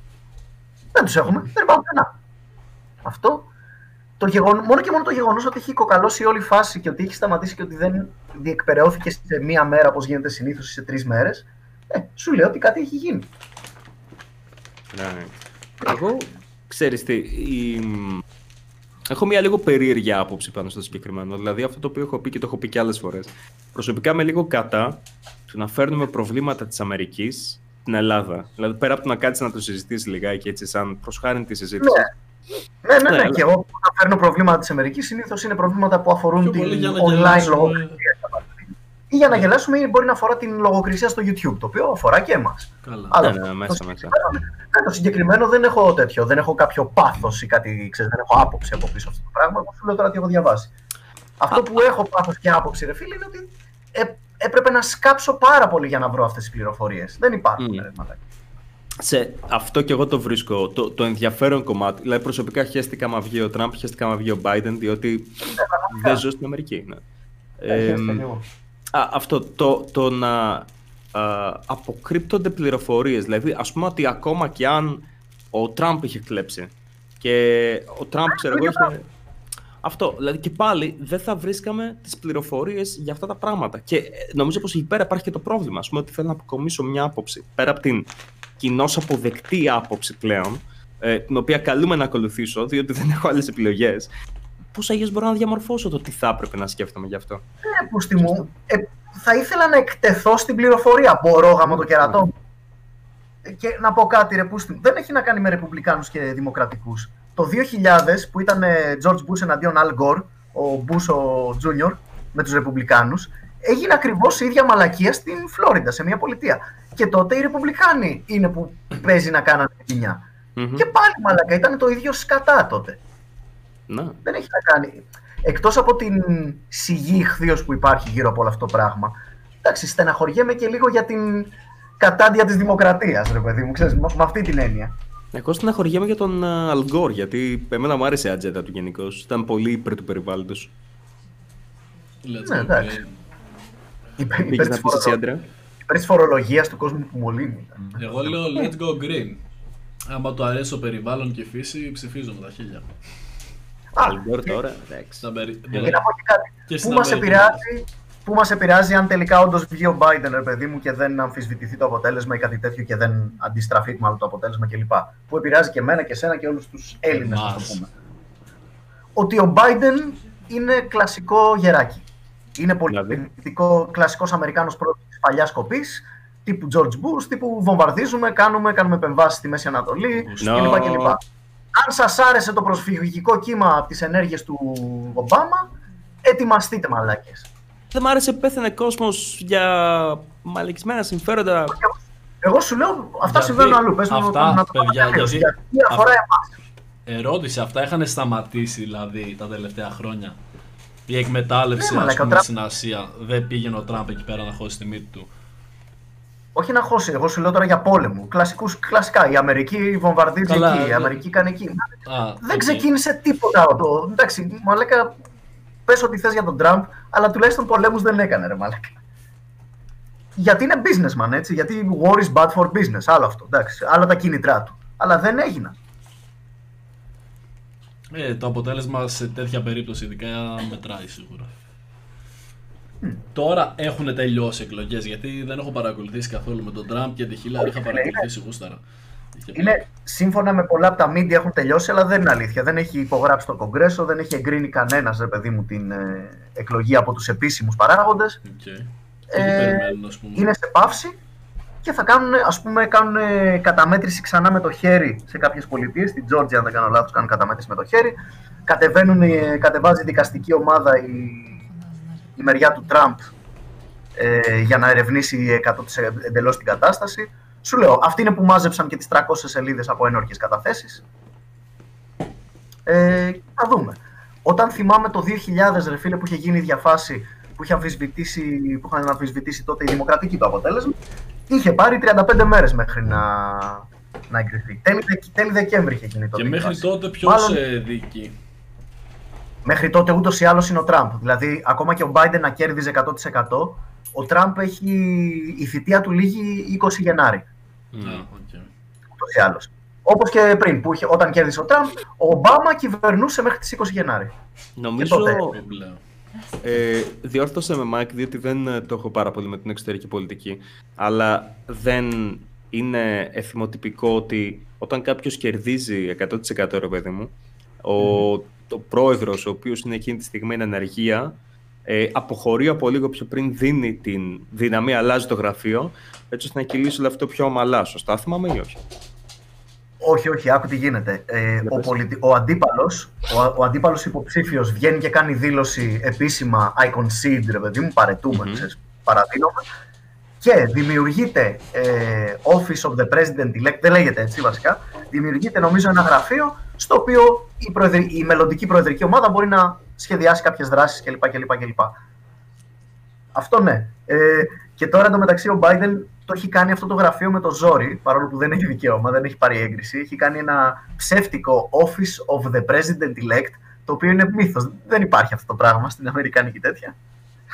Και το, έχει, ξέρεις, το βάζει σε ταμπέλες από πίσω τους στις ομιλίες. Ξέρεις, ο, ο εκπρόσωπος του Office of the President-elect Biden, αυτό δεν είναι επίσημο. Επιτρέπεται το να το κάνει αυτό τη φάση. Πολλά πράγματα δεν μπορεί να κάνει, αλλά τέλος πάντων. Εξαίρεση, είναι, είναι τόσο κουραστική όλη αυτή η φάση με το... Εμένα μου έκανε τρελή εντύπωση, θυμάμαι, καθόμουν και βλέπω στο Facebook, ξέρω εγώ, να κάτω και να αποστάρω στα μάτα για το τι γίνεται με τις εκλογές στην Αμερική. Και λέμε, αλλά κάπου βρίσκεται το κουράγιο, που το βρίσκεται το κουράγιο. Μία άποψη... Έχει πάρα πολύ ενδιαφέρον. Έχει, Εντάξει, έχει, είμαστε, είμαστε νέρντουλες, σας το λέω αυτό καθαρά. Τα αδέρφια μου που είναι νέρντουλες με την αμερικάνικη πολιτική με καταλαβαίνουν. Δεν έχει να κάνει με πλευρές. Την παρακολουθούσα και όταν ε, ο Μπούς ήταν επάνω, την παρακολουθούσα και όταν ο Ομπάμα ήταν επάνω. Δεν έχει σημασία. Είναι πιο ιντριγκαδόρη, κύριε φίλε. Είναι πιο show. Όπως τα πάντα στην Αμερική. Ναι, ναι αυτό. Μαλάκα, αν ο Τραμπ γυρίσει το αποτέλεσμα. Παρεπτόντως, ο Τραμπ αυτή τη στιγμή μπορεί να κάνει το εξής. Και μάλλον γι' αυτό πάει. Για να, να το κλείσουμε κιόλας. Πάει να βγάλει κάποιες, σε κάποιες στρατηγικές πολιτείες, πάει να βγάλει κάποιες παρανομίες, να αποδείξει τέλος πάντων ότι υπήρξαν κάποιες παρανομίες, αλλά δεν θα ξαναζητήσει καταμέτρηση, θα ζητήσει, και έχει το δικαίωμα να το κάνει, να, ακυρωθούν, να ακυρωθεί το popular vote, οι λαϊκές εκλογές, και το Κογκρέσο να επιλέξει τον επόμενο πρόεδρο, το οποίο υπάρχει στο Αμερικάνικο Σύνταγμα. Ας πούμε, ενεργοποιείται άμα έρθουν ισοπαλία στις έδρες. Αν έρθουν διακόσια εξήντα εννιά διακόσια εξήντα εννιά, τότε το Κογκρέσο αποφασίζει ποιος είναι ο πρόεδρος. Και τότε δεν υπάρχουν έδρες, κάθε πολιτεία έχει μία ψήφο. Και όποιος μαζέψει είκοσι έξι ψήφους, στο Κογκρέσο είναι πρόεδρος. Και μάλλον πάει για κάτι τέτοιο. Αλλά δεν ξέρω. Right. Αλλά εκεί πέρα μετά βολεύει τον Τραμπ κάτι τέτοιο ή όχι? Αυτή τη στιγμή όποιος και να βγει, όποιος και να βγει, η Αμερική είναι καταδικασμένη η επόμενη τετραετία ο μισός πληθυσμός να αμφισβητεί το αποτέλεσμα των εκλογών. Ούτως ή άλλως. Ε, αυτό δεν βγαίνει και... Και με τον Τραμπ, η όλη φάση αυτή δεν ήταν, ξέρω εγώ, ότι «Α, όχι, έπρεπε να βγει η Χίλαρη, α, όχι, ξέρω εγώ, πρέπει να βγει ο Τραμπ». Α, ναι, by the way, θυμάστε που έλεγα ότι όταν κερδίζει ένας πρόεδρος, ο αντίπαλός του πρέπει να βγάλει ομιλία ότι παρετείται. Η Χίλαρη δεν το έχει κάνει ακόμα αυτό. What? Ναι. Το ισχυρίζεται, ισχυρίζεται ότι τα αποτελέσματα ήταν νοθευμένα, ας πούμε, ή απλά ναι. δεν γουστάρει. Α, συγκεκριμένα εμπλακή Ρωσία. Εδώ και τέσσερα χρόνια όλα τα μίντια ισχυρίζονται ότι είχε εμπλακεί η Ρωσία. Το πήγαν και δικαστήρια το και όλο στον Τραμπ γι' αυτό, το Φλεβάρι, Γενάρη ποτέ ήταν και δεν βρήκαν κάτι κλπ. Δηλαδή αυτό έχει πλάκα που η μία πλευρά, ξέρεις, και τα μίντια ταυτόχρονα ισχυρίζονται, ας πούμε, ότι τέσσερα χρόνια μας τσαμπουνάγαν ότι οι εκλογές είναι στημένες και τώρα άμα μπεις στο σι εν εν σου λέει οι εκλογές δεν γίνεται να στηθούν, παιδιά, είναι αδυνατόν. Μαθηματικά απολογισμένα. Έχει χαθεί η αίσθηση του... Um, πώς να το θέσω, η αίσθηση της αλήθειας νομίζω. Πλέον όλα ακολουθούν μια συγκεκριμένη ατζέντα. Ενώ θα έπρεπε το γεγονός να είναι γεγονός, τέλος πάει και τελείωσε. Όχι να... Σε, σε σημείο Αλλά... που πλέον η πιτσιρικαρία, ξέρεις, έχει γίνει της μόδας το η αλήθεια μου και η αλήθεια σου. Δεν υπάρχει η αλήθεια μου και η αλήθεια σου. Υπάρχει η αλήθεια και η γνώμη σου. Ε, εγώ θα έλεγα πως η γνώμη είναι πιο ισχυρή από την αλήθεια, για να είμαι ειλικρινής. Απλά είναι κρίμα που ναι. τα πάντα προωθούνται ως αλήθεια. Αυτό. Ναι, γιατί η γνώμη σου επηρεάζει τις, τις δράσεις σου πολύ περισσότερο από την αλήθεια. Από αυτή την έννοια είναι πολύ ναι, πιο ισχυρή. Ναι. Αυτό ναι, δεν ναι, την κάνει αλήθεια. Mm. Ναι, συμφωνώ σε αυτό. Για να με λίγο... Αλλά ναι, και είναι τέτοιο. Όπως και, στη, και στην πολιτική, το perception είναι πολύ πιο επηρε... επηρεαστικό. Influential, δεν ξέρεις. Επηρεάζει πολύ περισσότερο η αντίληψη της πραγματικότητας από την πραγματικότητα κάθε αυτή. Ε, να διακόψω, να πούμε ένα donate που έγινε... Πριν από κάμποση ωρίτσα, ο Σότος με πέντε ευρώ δεν εμφανίστηκε στην Internet. Πάμε λίγο. Δυστυχώς, δυστυχώς το όποιος, το διαβάζω πως είναι, δυστυχώς το όποιος βγει πρόεδρος Αμερικής, λίγο ή πολύ μας επηρεάζει όλους. Ο Τραμπ ήταν σχεδόν απολυτάρχης και γλιτώσαμε εισαγωγικά, αν δεν βγει. Επίσης, food for thought, σχεδόν όλες οι μεγάλες μη ευρωπαϊκές χώρες έχουν όλες απολυταρχικά καθεστώτα. Αχ, αυτός ο απολυταρχικός Τραμπ, ο οποίος άφησε τις πόλεις του να καίγονται για τρεις μήνες χωρίς να στείλει καταστολή. Πόπο, textbook dictator shit. Νομίζω πως είχε πλέον γενικώς η πολιτική βρίσκεται σε ένα μέρος που, για να περάσουμε και στο επόμενο θέμα, ναι, βρίσκεται σε μια κατάσταση που είναι damned if you do, uh, damned if you don't. Δηλαδή, προς γκρεμός και πίσω ρέμα. Προς γκρεμός και πίσω ρέμα, τέλεια, ευχαριστώ. Ε, και τώρα με την όλη φάση με τα νέα μέτρα, σωστά. Θέλετε να μιλήσουμε καθόλου γι' αυτό, να πούμε καμιά αποψάρα ή όχι? Ναι, εγώ το ψήνω. Mm. Να μου πείτε για λίγο τι ακριβώς γίνεται στην Ελλάδα, γιατί δεν ξέρω εκατό τοις εκατό πώς είναι τα πράγματα. Της ε, πανικός γίνεται εδώ πέρα, γίνεται μπουρδέλη η όλη φάση. Είδα ένα βίντεο που ανέβασε ο Τσάκ που πήγαινε σε κόσμο, φώναζε μέσα στη μούρη τους όσο πιο δυνατά μπορούσε. Τη μάσκα φορά, τη μάσκα, και απλά ήταν ε, οκτώ και μισό λεπτά που με κάνανε να θέλω να δείρω τον Τσάκ παραπάνω. Α, οκτώ και μισό λεπτά ο Τσάκ να κάνει verbal abuse ηλικιωμένους, nice. Πραγματικά oh. να πηγαίνει σε κόσμο, φωνάζει μέσα στη μούρη τους. Εκτός yeah, από κάποιους που ήταν έτσι κάποιοι. Δύο πιο... Ε, το ονόμασε prank, αλλά για να θεωρηθεί φάρσα δεν θα πρέπει να έχεις μια αντίδραση όπου τη φάση τι έγινε όταν σου πούνε ότι ήταν prank. Το να φωνάξεις μέσα στη μούρη μου και να μου πεις φίλε είναι prank, έχω κάμερα, χαίρο πολύ κάποια μαλακία κάνεις, γιατί άμα το δεις πώς περπατούσε, πώς έτρεχε και έκανε ε, σαν καθυστερημένος, φαινόταν ότι κάποια μαλακία κάνει. Δεν, δεν μπορώ το... να το θεωρήσω prank. Δεν δε, δε το έχω δει. Υπήρχε κανένας ο οποίος να κυνευρίστηκε ή να, να πήγε να τον... Ε, ένας Άγγλος και τον έλεγε you bloody wanker, fuck your mom και κάτι τέτοια ωραία μαλάκα. Fuck your mom. Έτσι, σοβαρά. Ήταν, ναι, μεγάλης ηλικίας κιόλας ο άνθρωπος. Ένα mm. πολύ χαζό βίντεο.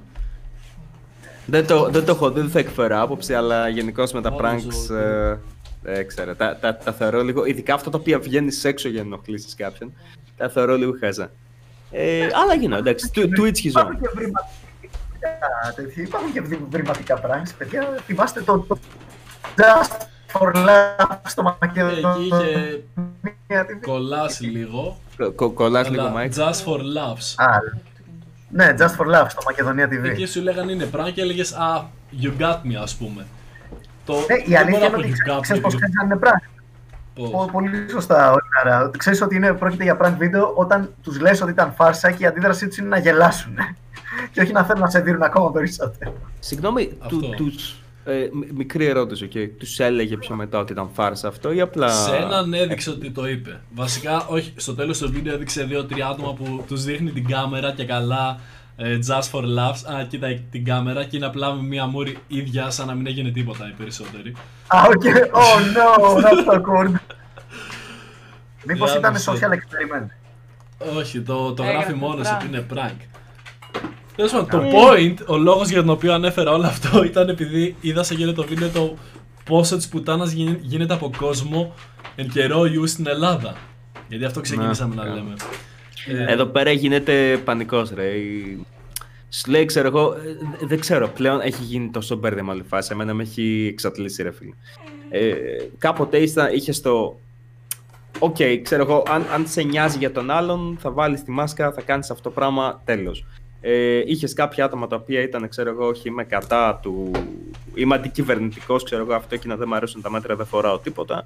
Ε, και είχες άτομα μέσα τα οποία θα πούνε ε, ξέρω εγώ, κοίτα τον, δεν φοράει τη μάσκα. Δεν θέλω να. Γεν... Δεν μου αρέσει να κάθομαι και να γενικεύω, αλλά έβλεπες ότι κάποια άτομα τα οποία ήταν λίγο πιο, ξέρω εγώ, συντηρητικά είχαν μια άλλη ιδέα για αυτό. Σου λέγανε δεν υπάρχει ο ιός, είναι αυτό, είναι ψέμα, είναι εκείνο, είναι μπλα μπλα μπλα, ε, είναι ό,τι. Ναι. Τώρα βλέπεις άτομα και από τις δυο μεριές της πολιτικής κατευθύνσεις να λένε αυτό, όχι, όχι, δεν. Μην, μην τη βάλεις, ξέρω εγώ. Ναι, πιάστα, αυγή και κούρε αυτά. Και έχει πλάκα γιατί τώρα έχουμε τους περισσότερους νεκρούς από ποτέ εδώ μετά. Εσύ, μακάρι, μακάρι να μπορούσα να το δω σαν πλάκα, αλλά πραγματικά απλά με θλίβει όλο αυτό το... Δεν είναι, αυτό. Δεν είναι πλάκα, δεν είναι ψέμα προφανώς. Απλά, δεν είναι πλάκα ούτε ψέμα, αλλά αυτό που πρέπει να συνειδητοποιήσει ο κόσμος είναι ότι είναι αναποφευκτό.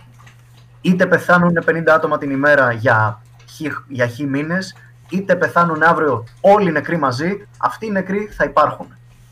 Απλά αυτό που κάνουμε είναι το, το κλασικό, το flatten the curve. Για να μην υπάρξουν τόσοι πολλοί νεκροί, ενώ μπορούμε να σώσουμε κάποιους από αυτούς, κρατάμε τις μεθ μας όσο το δυνατόν πιο άδειες. Αυτό α, είναι. Α, απλά γιατί να μπει...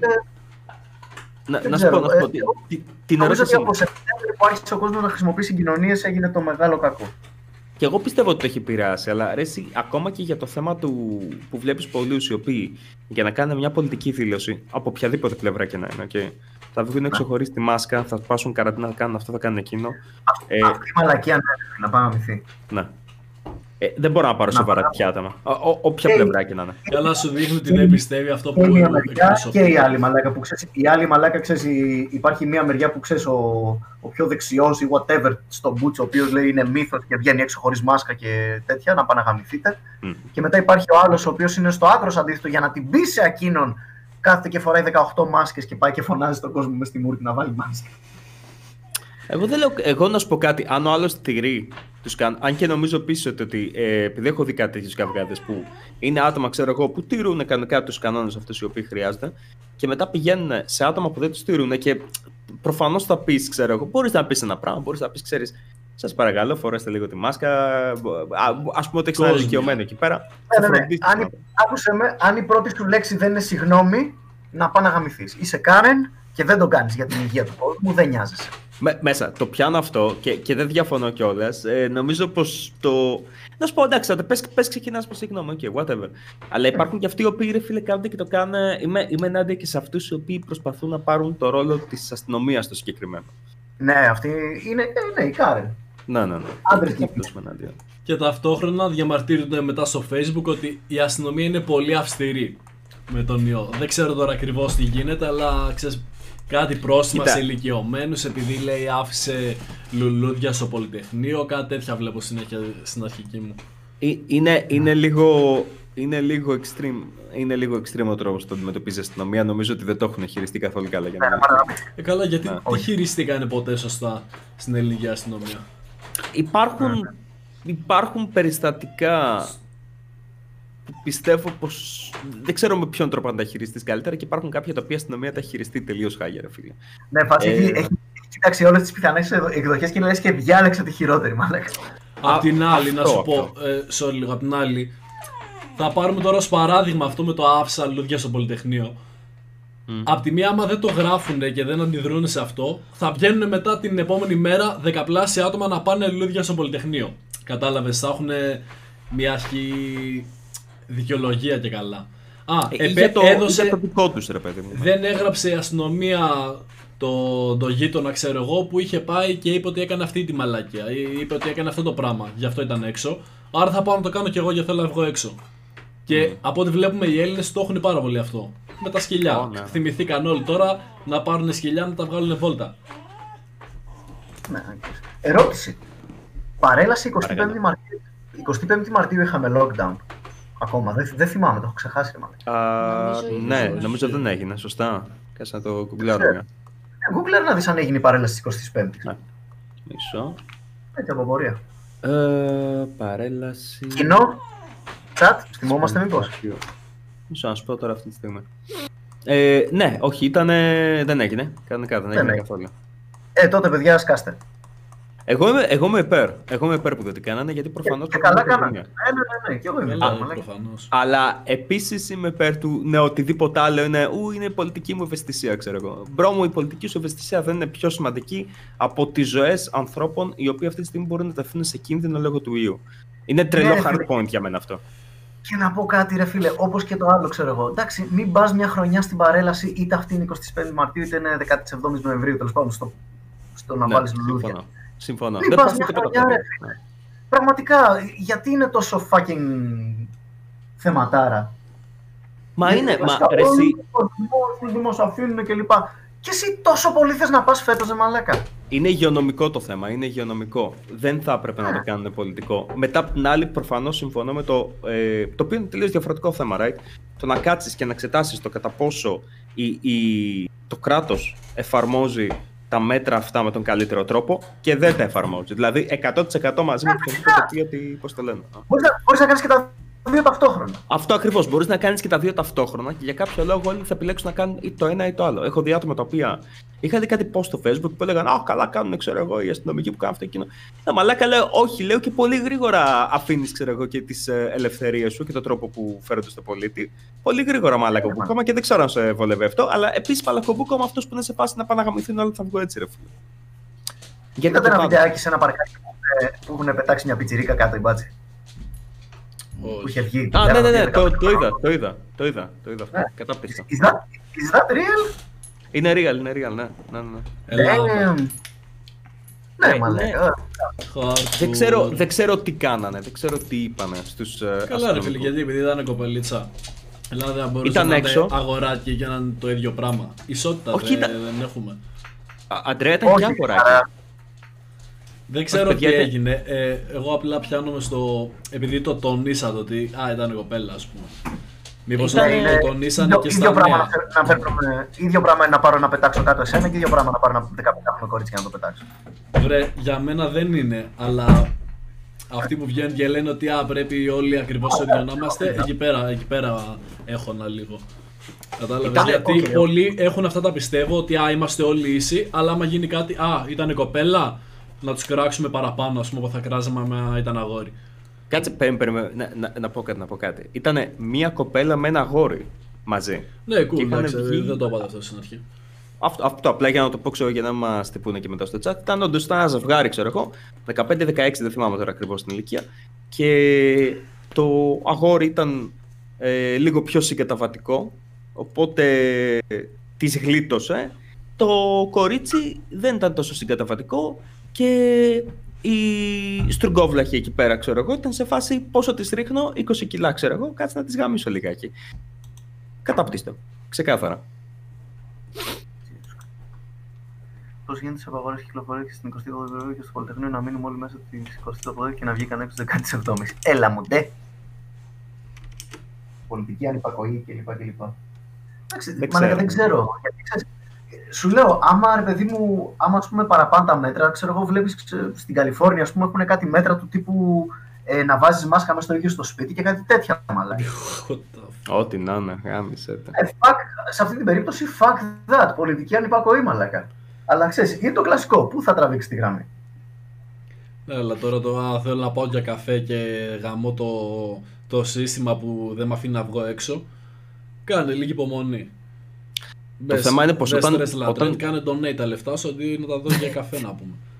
Ναι ρε παιδιά, τα χρησιμοποιήσουμε εμείς. Αλλά γενικώς όταν, όταν αρχίζει να δικαιολογήσει το οτιδήποτε ε, καταλαβαίνετε για κάποιους θα πιστεύω ότι είναι πάρα πολύ σημαντικά. Οκ, okay, το πιάνω, παιδιά εκατό τοις εκατό. Μετά όμως πρέπει να σκεφτείτε ότι εξισώνετε τα πιστεύω σας με ανθρώπινες ζωές εκεί πέρα έξω. Και για μένα εκεί πέρα είναι που σταματάει να έχει σημασία. Διότι θα βάλω τη ζωή κάποιου πιο σημαντικά, πιο πάνω από τα δικά μου πιστεύω. Και τέλος συζήτηση. Και να, για σου μένα. Πω, να σου πω κάτι. Δεν Ξα, είναι πάλι, καν τόσο να πιστεύω. Πάλι, φίλε, sorry, mm. να πας. Ναι, ναι. Ε, α. Δεν, έχει, δεν είναι μόνο τα πιστεύω, είναι η βλακεία του ανθρώπου. Να σου πω τώρα τι σκέφτομαι. Φαντάζομαι mm. αυτόν τον ιό, έτσι, οι πιο πολλοί τον αγνοούν και λένε α, δεν θα πάω σύμφωνα με το κράτος επειδή α, ναι, τα πιστεύω μου. Επειδή δεν μπορούν να δουν τον ιό. Φαντάζομαι ο ιός. Να ήταν κάτι το οποίο να μπορείς να δεις, να δεις πόσο απειλητικό μπορεί να γίνει, ας πούμε, ας πούμε, το πιο κλασικό ζόμπι. Μετά θα έτρεχε να κάνει ό,τι σκατά του πει το κράτος. Μη βγείτε από το σπίτι, θα το κλειδώναν οκτώ φορές απ' έξω. Εκεί Λέχνω πέρα γαμώ τα πιστεύω. Κανένα. Εκεί γαμώ τα πιστεύω μου. Ναι, γιατί τι γίνεται, ρε φίλε, τα, τα ζόμπι τα βλέπεις και τον ιό δεν το βλέπεις το, τον κάπα. Εντάξει, δεν είναι το ίδιο απειλητικά, είναι λίγο over-exaggerating πως καταλήγεται το, τα zombie, ναι, αλλά ναι, κατάλαβες ναι. το point. Πιστεύω ναι, ότι άμα το βλέπανε ναι. δεν θα ήταν α, τα πιστεύω μου και μαλακίες, γιατί άμα βλέπεις το, ε, το πρόβλημα με τα μάτια σου, το τι σε απειλεί, εκεί πέρα μετά θα κάνεις ό,τι σου πούνε οι ειδικοί. Όλοι αυτό θα σκεφτόταν. Ναι, ε, έχει γίνει το θέμα πολύ περίπλοκο. Ε, ε, έναν... Ε, ψυχολόγο καθόμουν και έβλεπα στο YouTube, ο οποίος έλεγε, δεν θυμάμαι και το όνομά του γιατί θα το κάνω shout-out, ήταν πολύ cool τυπάκι, ο οποίος έλεγε ότι υπάρχουν κάποια θέματα κοινωνικά που επίτηδες επιλέγουν συγκεκριμένα άτομα να τα κάνουν πολιτικά μόνο και μόνο επειδή τους βολεύει, μόνο και μόνο επειδή τους συμφέρει, επειδή τους δίνει, επειδή αυτό είναι το, το ψωμί τους ρε παιδί μου. Και yeah, νομίζω yeah. ότι αυτό, ειδικά τώρα με την καραντίνα και έτσι, υπάρχουν κάποια κοινωνικά θέματα και θα πρέπει να εξεταστούν. Το κατά πόσο legit. Έχω ακούσει ότι έχουν ανέβει τα περιστατικά ε, ενδοσυζυγικής βίας μέσα στην καραντίνα. Και το πιστεύω, μου βγάζει νόημα. Okay. Αυτό είναι κοινωνικό θέμα, δεν είναι πολιτικό θέμα, ρε φίλε. Βολευτείτε εκεί, βρείτε το λιγάκι και να βρούμε πώς να λύσουμε κάτι τέτοια θέματα τα οποία είναι κοινωνικά. Τώρα, το αν θα έπρεπε να βγεις για να πας να κάνεις το τάδε, να περάσεις το πολιτικό μήνυμα την κυβέρνηση και να προκαλέσεις κι άλλους νεκρούς. Δεν ξέρω. Η, η μαλακία είναι ότι πάλι Jack Lowe δεν είναι, δεν, είναι τόσο, δεν είναι τόσο εύκολο το ηθικό δίλημά σου, ρε παιδί μου. Γιατί πάλι Φάμε. κάπου πρέπει να τραβήξεις τη γραμμή. Είναι σε φάση. Συγγνώμη. Α, η πολιτική σου, ξέρω εγώ, λαλαλά, τη σέβομαι, αλλά ή ξέρω εγώ την, την ελευθερία σου, αλλά εδώ έχουμε νεκρούς. Mm. Καταλαβαίνω την ελευθερία σου, ξέρω. Οκ, okay, στους πόσοι λίγοι πρέπει να είναι αυτοί νεκροί για να μπορώ να βγω για καφέ. Στον Ξέρεις, έναν. Πάντα... Στον έναν. Για μένα. Όχι. Όχι. Όχι, δεν ξέρω. Για μένα ε, στον κα... έναν. Εγώ δεν θα επέτρεπα. Εγώ αν μου πεις. Άμα είναι δεν θα βγαίνεις γιατί πεθαίνουν πόσοι από εγκλήματα, ας πούμε. Θα, θα σκεφτώσουν αλλιώς. Αυτό. Στους πόσους, ναι. νεκρούς πρέπει να, στους πόσους νεκρούς από τροχέα πρέπει να καταργήσουμε το αυτοκίνητο ως μέσο συγκοινωνίας. Οκ, οκ, έχεις να πω. Κατάλαβα το point σου. Οκ, εντάξει, καταλαβαίνω το τοπικό αυτό. Είναι ναι. τέτοιο. Και, και ξέρεις, εντάξει, ρε φίλε. Τι να κάνεις. Βγήκε, ξέρω εγώ, λες, βγάλανε η Iron Maiden το τάδε άλμπουμ και κάποια παιδιά αυτοκτονήσανε. Ε, εντάξει, τι να κάνω. Ακόμα και να αυτοκτονήσανε λόγω των Iron Maiden. Άμα είναι καλός δίσκος, ρε φίλε, αξίζει μερικά νεκρά παιδάκια. Οκ. Μάικ, δεν μπορείς να τα λες αυτά. Αλλά... Το τελευταίο, παιδιά, ήταν αστείο προφανώς. Πήρα αυτή τη λογική και την πήγα στο έπακρο. Μετά από αυτό το επεισόδιο έχω να ακούσω κάτι πάρα πολύ ψυχαγωγικά σχόλια από κάποιον. Καλώς ήρθατε στο τελευταίο επεισόδιο του Τέσλα Τρέντ, κυρίες και κύριοι. Λοιπόν, κοίτα. Όχι, αλλά αυτό που ήθελα να πω, Ξέρεις, δεν, δεν μπορείς να τα σταματάς στον ένα θάνατο, is my point. Ε, ίσως, οκ, okay, uh, σκέψου αυτό. Ίσως uh, η διαφορά είναι η εξής για εμένα. Ότι η εγκληματικότητα ή τα τροχαία uh, είναι κάτι το οποίο πλέον είναι κοινώς και κοινωνικώς αποδεκτό σε έναν βαθμό. Ένας... Και το να πεθαίνεις από αρρώστια δεν είναι, ρε φίλε. Όχι, όχι, είναι. Αλλά όχι από μια ασθένεια η οποία μπορεί κάλλιστα, άμα μην είναι ανεξέλεγκτη, να φτάσει στο σημείο... πανδημίας ή ε, διόρθωσα αν κάνω λάθος, διότι δεν ξέρω, ίσως ασχολείσαι με λίγο πιο επιστημονικά. Δεν υπάρχει κίνδυνος να μεταλλαχτεί και να γίνει πιο επικίνδυνο, πιο θανατηφόρο, κάτι τέτοιο. Όχι, αν μεταλλαχτεί θα γίνει πιο ασφαλές, γιατί γενικά η, η φύση τείνει να μεταλλάσσει τους ιούς να γίνονται λιγότερο θανατηφόροι, mm. ώστε ή να έχουν περισσότερα θύματα ζωντανά για να αναπαραχθούν. Κάπου γενικά. Έγραφε ότι νομίζω Κίνα αρχίζουν και θανατώνουν κάποια συγκεκριμένα ζώα, whatever, επειδή κάτι γίνεται με τον ιό. Επιτέλους, ρε μαλάκα, επιτέλους. Τα πάντα τρώνε αυτά. Δεν ξέρω κάτι τις κατά ζώα ήταν. Ναι, αλλά ότι μεταλλάσσεται ας πούμε ο ιός και θα πρέπει να τα θανατώσουμε αλλιώς τι. Κατάλαβες, μήπως ε, μπορεί Όλοι. όντως να γίνει χειρότερα άμα μεταλλαχτεί. Είναι ζωγονικό αυτά. Μπορεί μια χρονιά να μεταλλαχθεί και να γίνει λίγο χειρότερος, την επόμενη χρονιά θα μεταλλαχθεί και θα γίνει λίγο καλύτερος. Πώς καμιά φορά υπάρχει βαριά γρήπη και ελαφριά γρήπη, παιδιά, η ίδια φάση θα είναι από εδώ και πέρα ο κορονοϊός. Θα γίνει μια εποχική ασθένεια και όπως οι ευπαθείς ομάδες με αναπνευστικά προσέχουν όταν είναι εποχή της γρήπης, έτσι θα προσέχουν όταν είναι και εποχή κορονοϊού. It's not that big of a deal. Τώρα είναι το big deal που πρέπει πρώτα ο ιός να κάψει μέσα από τον πληθυσμό. Αυτό μου φαίνεται τόσο μακάβριο, ρε φίλε. Ε, παιδιά, συγγνώμη, δεν το ξέρω. Μην πειροβολείτε τον αγγελιοφόρο, αλλά αυτό είναι μαθηματικά αναπόφευκτο να κολλήσει όλη η Ελλάδα. Απλά αυτό που προσπαθούμε να κάνουμε είναι να μην κολλήσει όλη τον ίδιο μήνα. Στο οποίο είμαι πάρα πάρα πολύ υπέρ. Και στο πρώτο lockdown και στο τωρινό. Αλλά, ξέρεις, πρέπει να, να έχεις και κάποια όρια, ρε παιδί μου, έτσι. Γιατί... Κόσμος πεθαίνει από κορονοϊό, ναι, και κόσμος πεθαίνει αυτοκτονώντας από ανεργία και φτώχεια επίσης, έτσι. Πρέπει να υπολογι... Πρέπει να βρεις το σενάριο στο οποίο πεθαίνει λιγότερος κόσμος, άμα... μακάρι να βρεις σενάριο που να πεθαίνει μηδέν, προφανώς. Ναι, Μάγιος, άμα αυτό είναι το level ένα του, του COVID-19 και μετά Μα... μεταλλαχτεί και πάει, ξέρω εγώ, level πέντε. Να. Δεν λειτουργούν έτσι, παιδιά, αυτά τα πράγματα. Αν πάει level πέντε, τι θα γίνει. Θα προσβάλλει πάρα πολύ σοβαρά δέκα άτομα, τα οποία θα πεθάνουν το ίδιο βράδυ και δεν θα προλάβουν να τη μεταδώσουν την ασθένεια. Γενικά, στη φύση ισχύει. Όσο πιο θανατηφόρος είναι ένας ιός, τόσο λιγότερο μεταδοτικός είναι. Γιατί πολύ απλά σκοτώνουν τα θύματα του πριν προλάβουν να βγουν από το σπίτι τους και να το μεταδώσουν. Οκ, okay, αυτό νομίζω ότι ισχύει, γιατί και εγώ είχα διαβάσει κάτι παρόμοιο πάνω σε αυτό. Το ότι προφανώς ένας ιός ο οποίος είναι πολύ θανατηφόρος. ε, δεν ε, προλαβαίνει να το μεταδώσει έτσι πάρα πολύ. Νομίζω και η φάση με τον έμπολα αυτή δεν ήταν. Το ότι ήταν τόσο θανατηφόρος που δεν μεταδίδονταν σε νέα θύματα βασικά. Σωστά θυμάμαι. Ε, ναι. Basically, ναι. Έκαψε το τέτοιο, το, το, το, τη δεξαμενή ξενιστών του πάρα πολύ γρήγορα. Οκ. Okay. Ε, ε, το διακόψω για να donate λίγο. Mm-hmm. Ναι, Παραπάν, ένα ευρώ donate στην PayPal. Τι έχετε να πείτε για...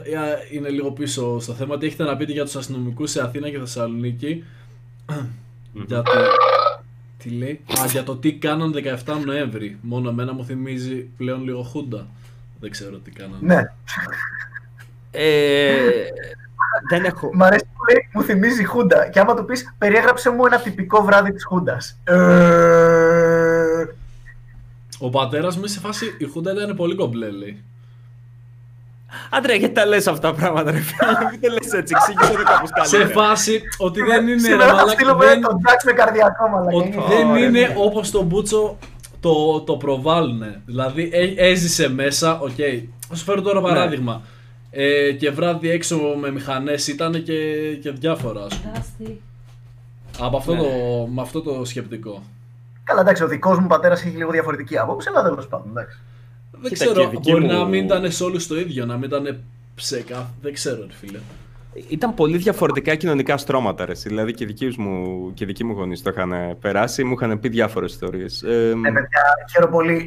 Yeah. Το, το, τέτοιο, το, το μεγάλο τεστ μιας κοινωνίας δεν είναι πώς θα αντιμετωπίζει τον average Joe, ο οποίος δεν προκαλεί. Ναι, το, το, το τεστ μιας κοινωνίας είναι πώς αντιμετωπίζει τα ακραία στοιχεία της και πόσο πολιτισμένα το κάνει. Έτσι. Προφανώς ο μαγαζάτορας, ο μέσος άνθρωπος, ο οποίος πάει δουλειά, σπίτι, σπίτι, δουλειά, δεν πρόκειται να προκαλέσει πρόβλημα ούτε σε δημοκρατικό καθεστώς, ούτε σε φασιστικό. Το θέμα είναι αυτοί που προκαλούν εντός εισαγωγικών προβλήματα. Εγώ έχω την ερώτηση, τι πιστεύατε πως θα μπορούσε να κάνει παρόλα αυτά? Θα αποσυμφωνούμε και τρεις, νομίζω ότι η αστυνομία αυτή τη στιγμή δεν κάνει καλά τη δουλειά της. Ε, ε, δεν θα πω ότι είναι χούντα, όχι, δεν, δεν νομίζω πως είναι χούντα, αλλά σίγουρα κάνουν πολύ, με πολύ κακό τρόπο τη δουλειά τους. Πώς πιστεύετε ότι θα μπορούσαν να τη κάνουν καλύτερα? Τι, τι, τι συμβουλή θα δίνετε, ας πούμε, ότι είχαμε τη δύναμη? Είναι πάρα πολύ βαθύ το... Η σαπίλα είναι πολύ βαθιά. Είναι σαν να μου πεις πώς θα εξηγιάνουμε το δημόσιο. Ε, εγώ την Μαλέκα, έχω τη λύση. Την έχω τη λύση. Πάμε, πάμε. Μην αράδωστα μου. Ας είναι από ψάρα, δεν είναι. Να τρέχουν ιστορικό τεστ, να δουν άμα αυτοί που πάνε να δώσουν για να μπουν στην ε, αστυνομική σχολή, ας πούμε, να μην έχουν φάει ποτέ bullying, ας πούμε. Γιατί ρε φίλε, εντάξει, το να πας και να, να πλακώσεις γέρους και μαλάκες, ε, πρε, κάτι δεν πάει καλά ρε φίλε, δεν, δεν σου ναι. βγήκε στο, στη συνέχεια αυτό, είναι από τα παιδικά σου τα χρόνια. Ναι, συμφωνώ σε αυτό. Είχα, είχα, είχα γνωστό ο οποίος ήταν χτυπημένος και ναι, έπαιζε αυτό, δηλαδή θα το επιβεβαιώσω. Ξέρεις, ναι. βλέπεις κάποιον, έρχεται να γίνει, να γίνει μπάτσος, τσεκάρεις πρώτα ιστορικό, έχει δοκιμάσει ξέρω εγώ τέτοιο. Έχει στείλει αγγελίες και για security, μπας και δεν τον πάρουμε εδώ πέρα να γίνει security στο mall. Κάτι mm. τέτοια άτομα πρέπει, πρέπει να τους απομακρύνουμε από την αστυνομία, αυτό το σώμα. Κατάλαβες, έχουν αυτή τη, πώς το λένε, αυτή την ανάγκη για wannabe δύναμη. Πρέπει να έχεις πολύ πιο, πρέπει να έχεις το ίδιο πράγμα που, έχεις και στο, που θα πρέπει να έχεις και στο δημόσιο. Πρέπει να έχεις λίγο παραπάνω μπαμπούλα πάνω από το κεφάλι του άλλου και να μην είναι τόσο σίγουρος ότι δεν θα απολυθεί. Εγώ... Το νούμερο ένα. Ξέρεις τι, τι πιστεύω πως θα πρέπει να κάνουμε? Τι. Πιστεύω ότι πρέπει να βάλουμε πως είναι στο Uber και στο Yelp που μπορείς να κάνεις rate εσύ το εστιατόριο, τον οδηγό. Πιστεύω ότι θα πρέπει να κάνουμε rate uh, τον μπάτσο την ώρα που μας δέρνει. Ναι, καλή, καλή ιδέα, πλέον κάνουν review bombing. Τι κάνουνε? Review bombing. Ε, ξέρεις, δεν γουστάρουν κάτι, ξέρω εγώ... Δεν πιστεύουν ότι ένας, ένα εστιατόριο είναι, του είπε κάτι ρατσιστικό ή κάθε κάρεν, ας πούμε, δεν γουστάρει το τέτοιο. Πάει και αφήνει μηδέν αστέρια και λέει, ξέρω εγώ, σε, μπαίνει σε ένα φόρουμ, λέει πάμε εκεί να τον γαμίσουμε και πάνε, μπαίνουν, ξέρω εγώ, στο Yelp και αφήνουν κακές κριτικές. Θα μπορεί να ψηφίζουν μόνο όσοι έχουν συλληφθεί από αυτόν τον μπάτσο. Ναι, ναι, όπως και με το εστιατόριο, μόνο με έχεις φάει εκεί. Άμα σε έχει συλλάβει, ξέρω εγώ, συγκεκριμένος μπάτσος, θα σε φάσει α, δύο αστέρια. Ναι, ναι, ναι. Ναι. Αξιολόγηση κοινώς, ναι. Ναι, να υπάρχει, γενικώς αυτό το πιστεύω για όλες τις δημόσιες υπηρεσίες. Ότι θα πρέπει να μπορούμε εμείς σαν... Είναι κάτι το οποίο λείπει γενικώς. Γιατί να μην μπορώ εγώ να βαθμολογήσω μια δημόσια υπηρεσία? Ναι, προφανώς. Ναι, ναι. Δηλαδή, θα, θα πρέπει να έχουμε... θα πρέπει να έχουν ένα, καπε, ένα καπελάκι με ένα νούμερο. Okay. Και πάνω τους είκοσι τέσσερα επτά κάμερα η οποία γράφει λούπα και σβήνει την προηγούμενη μέρα, ας πούμε, για να μην πιάνει άπειρο χώρο. Okay, για να είμαστε και οικονομικοί. Στην Αμερική θα το κάνουν ε, αυτό ήδη. Δεν έχουν κάμερες. Υπάρχει πρόβλημα, όχι ταμπελάκι, ξέρεις, να θυμάσαι ένα κωδικό τρεις χιλιάδες να πούμε νούμερα. Έτσι κάτι να κάνει μπαμ, να είναι πάνω στην μπλούζα, όπως είναι κέι νάιν, τζέι φάιβ, whatever. Να το βλέπεις με τη μία, να μην χρειάζεται να ρωτήσεις batch number και μαλακίες. Ναι. Καλά, έχεις ε, ρωτήσει ποτέ εσύ. Πάει... συνέπειες ναι, έχω, έχω ρωτήσει, αλλά άκου λίγο πώς θα γινότανε. Yeah. Έχεις πρόβλημα με το χι αστυνομικό επειδή καταπατάει τα δικαιώματά σου και σου λέει «Α, δεν μπορείς να βγάλεις βίντεο, τη μούρη μου», ξέρω εγώ. Whatever. Mm. Δεν ξέρω αν αυτό ισχύει ή όχι. Φέρνω παράδειγμα. Οκ, okay, σε αφήνει, κάνεις λίγο την πάπια, πας μετά, του κάνεις μία μήνυση, ok, είναι το νούμερο εβδομήντα δύο άλφα εξ ντι και να δουν το βίντεο. Με ήχο πάντα. Mm. Έτσι ρε φίλε, θα λύνανε πολλά προβλήματα, θα φεύγανε πολύ μαλάκες σε μπάτσι, ας πούμε. Ποιος με παλουκώνει τώρα, ποιο, ποιος με, με κλωτσάει, ογδόντα έξι είναι, σε πω εγώ μετά. Τέτοια φάση. Ε, αυτή τη στιγμή το, το πρόβλημα είναι τόσο βαθύ και η σαπίλα είναι τόσο τέτοια που ακόμα και αυτό να κάνανε, το βίσμα και η όλη φάση της μονιμότητας είναι τόσο έντονη που ακόμα και με τέτοια αποδεικτικά στοιχεία θα θοδωνόντουσαν. Μαλάκα, γάμισε με, πόσες σφαίρες έχουν εξωστρακιστεί εκεί έξω. Τι μου λες τώρα. Mm. ε, ε, συγγνώμη παιδιά, ε, να πω κάτι από το chat, εκπληκτική ατάκα. Ε, δεκατρία είκοσι ένα λέει, εγώ πιστεύω δεν φταίνε τα άτομα, αυτά είναι η κυβερνήση αλλά και η κοινωνία. Καλά, αυτό γάμισε το, διαφωνώ. Τέλος πάντων, και το καλύτερο, επίσης θα έπρεπε να βάζουν ψυχολόγους να γίνουν μπάτσι σε ειδικό σώμα και κοινωνιολόγους. Αν θέλεις, τη... φοβάμαι για τη ζωή των ψυχολόγων. Όχι, η ζωή ενός μπάτσου, ειδικά στην περιπολία στον δρόμο, δεν, δεν, δεν θες κοινωνιολόγο και ψυχολόγο. Α, αν και να κάνω μια πρόταση πάνω σε αυτό, γιατί μου φάνηκε ενδιαφέρον. Να, να πω κάτι, σαν αυτό το οποίο, η πρόταση που έκανε το παιδί, πώς θα μπορούσε να δουλέψει, πώς ήταν η πολιτική αξιωματική, κομισάρη, γιατί όχι έναν ανάμεσα, ας πούμε ότι έχεις μια δημιουργία των ΜΑΤ, γιατί όχι ένας από αυτούς να είναι κοινωνιολόγος και να είναι εκεί, ή να είναι, ξέρω εγώ, όπως ένας κομισάριος, να κάνει τη δουλειά του, ξέρω εγώ. Ναι, και η δουλειά του ποια είναι, να, να καταγράφει και να αναφέρει, ας πούμε. Ναι, να, να δει το πώς φέρονται υποπίεση τα άτομα τα οποία είναι στη δημιουργία του και να μπορεί να... Αντί, γιατί τώρα, ρε παιδί, μια δημιουργία των ΜΑΤ θα ακολουθήσει ένα σενάριο. Okay? Και μερικές φορές δεν δύναται κιόλας να εκτιμήσουν το πώς θα έπρεπε να φερθούν σε ανθρώπινο επίπεδο. Δεν εννοώ να πιάσει, ξέρω, τον διαδηλωτή και να τον παραγγέλσει και να του πει «Έλα, τώρα τι είναι αυτά που κάνεις». Αλλά εννοώ ότι, ρε παιδί μου, θα μπορώ να του πει ότι «Ξέρεις κάτι, τους βλέπω, ξέρω εγώ, ότι οπισθοχωρούν. Δεν χρειάζεται να τους κυνηγήσετε, ξέρω εγώ. Βλέπω ότι άμα ρίξουμε αυτή τη στιγμή ένα καπνογόνο θα φανεί άσχημο, ξέρω εγώ. Μην το κάνεις». Κάτι τέτοιο. Βγάζει νόημα. Δεν... Νομίζω ότι θα ωφελούσε κάτι τέτοιο. Ε, εκείνη την ώρα, ειδικά στη στιγμή, ρε φίλε, δεν νομίζω να ωφελούσε ιδιαίτερα. Τα ξεχνάνε όταν έχουν... αυτά. Όταν έχουν ανάψει τα αίματα, τα ξεχνάνε και οι δύο πλευρές και δεν, δεν πρόκειται να έχει αποτέλεσμα. Γι' αυτό ρε. Κάτι. Δεν χρειάζεται να εισάγουμε, κάτι, παιδιά, δεν χρειάζεται να εισάγουμε ούτε νέες τεχνολογίες ούτε νέους θεσμούς. Απλά πρέπει να γίνεται αξιοκρατικά η δουλειά. Και όταν γίνεται κάτι στραβό, και ξεκάθαρα γίνονται στραβά πράγματα, τα αναφέρουν συνέχεια, να κόβονται γαμημένοι κόλλοι. Να χάνει πολλοί κόσμος τη, τη δουλειά του. Όχι ένα θύμα και δύο. Ξέρεις, από δύο πομπέι τράγοι. Mm-hmm. Αυτό είναι το θέμα. Αλλά γάμισε με τώρα. Φάση, ξέρεις. Να παρετούνται υπουργοί δημοσία, όχι να παρετούνται, να απολύονται υπουργοί δημοσίας τάξης και να γίνονται σερβιτόροι στα McDonald's. Αλλά αυτό ποτέ προφανώς δεν πρόκειται να γίνει. Yeah. Αυτό είναι το θέμα. Το θέμα είναι συστημικό, δεν είναι θέμα τεχνολογίας ή τέτοιων λύσεων. Είναι αξιοκρατικό, αλλά βέβαια να μου πεις δεν μπορείς να πας να λύσεις τη ρίζα του προβλήματος. Έτσι πρέπει να τη βρεις με χακεργίες. Πάντως τους άρεσε νομίζω σε κάποιους το ότι του χρησιμοποίησαμε τον κομισάριο σαν όρο. Κόμπραντ Κόμισαρ. Ναι, είναι ο επίτροπος. Ήταν η επίτροπη του ρωσικού στρατού. Αν και ξέρεις τι είναι, ξέρω, θα θέλω να το δω γενικώς να χρησιμοποιείτε αυτό που και που, ρε παιδί μου. Έτσι, να έχεις και ένα άτομο μέσα το οποίο να σου πει ότι το πι αρ, ρε παιδί μου, ξέρω εγώ, για την αστυνομία, γιατί όχι. Ο Σαράντης λέει πάρα πολύ σωστά, έχει την απορία, μην πετάτε μολότοφ. Ναι, σίγουρα βοηθάει. Disappoint, σαράντα. Το θέμα είναι ότι δεν μπορείς όλα να τα λύσεις με τη σωστή παιδεία. Ό,τι και να κάνεις, πάντα θα υπάρχουν άνθρωποι που θα θέλουν να πετάξουν μολότοφ σε αυτή τη ζωή. Οπότε πρέπει να work around that as well. Ε, είναι, έχω, με έχει εξαντλήσει το δύο χιλιάδες είκοσι σαν χρονιά και με έχει εξαντλήσει το γεγονός ότι τα πάντα καταλήγουν να γίνεται πολιτικά. Δηλαδή, θέλω, αν γίνεται, θέλω λιγότερη πολιτική στη ζωή μου. Δεν μπορώ τόσο πολύ πολιτική, ρε φίλε. Ε, πούστη μου, και η μαλακία είναι ότι ήταν τέτοιο. Τώρα είχαμε πάρα πολύ πολιτική, επειδή ήταν και election year στην Αμερική. Οπότε ξέρεις. Yeah. Πάλι που λες δεν μας επηρεάζει.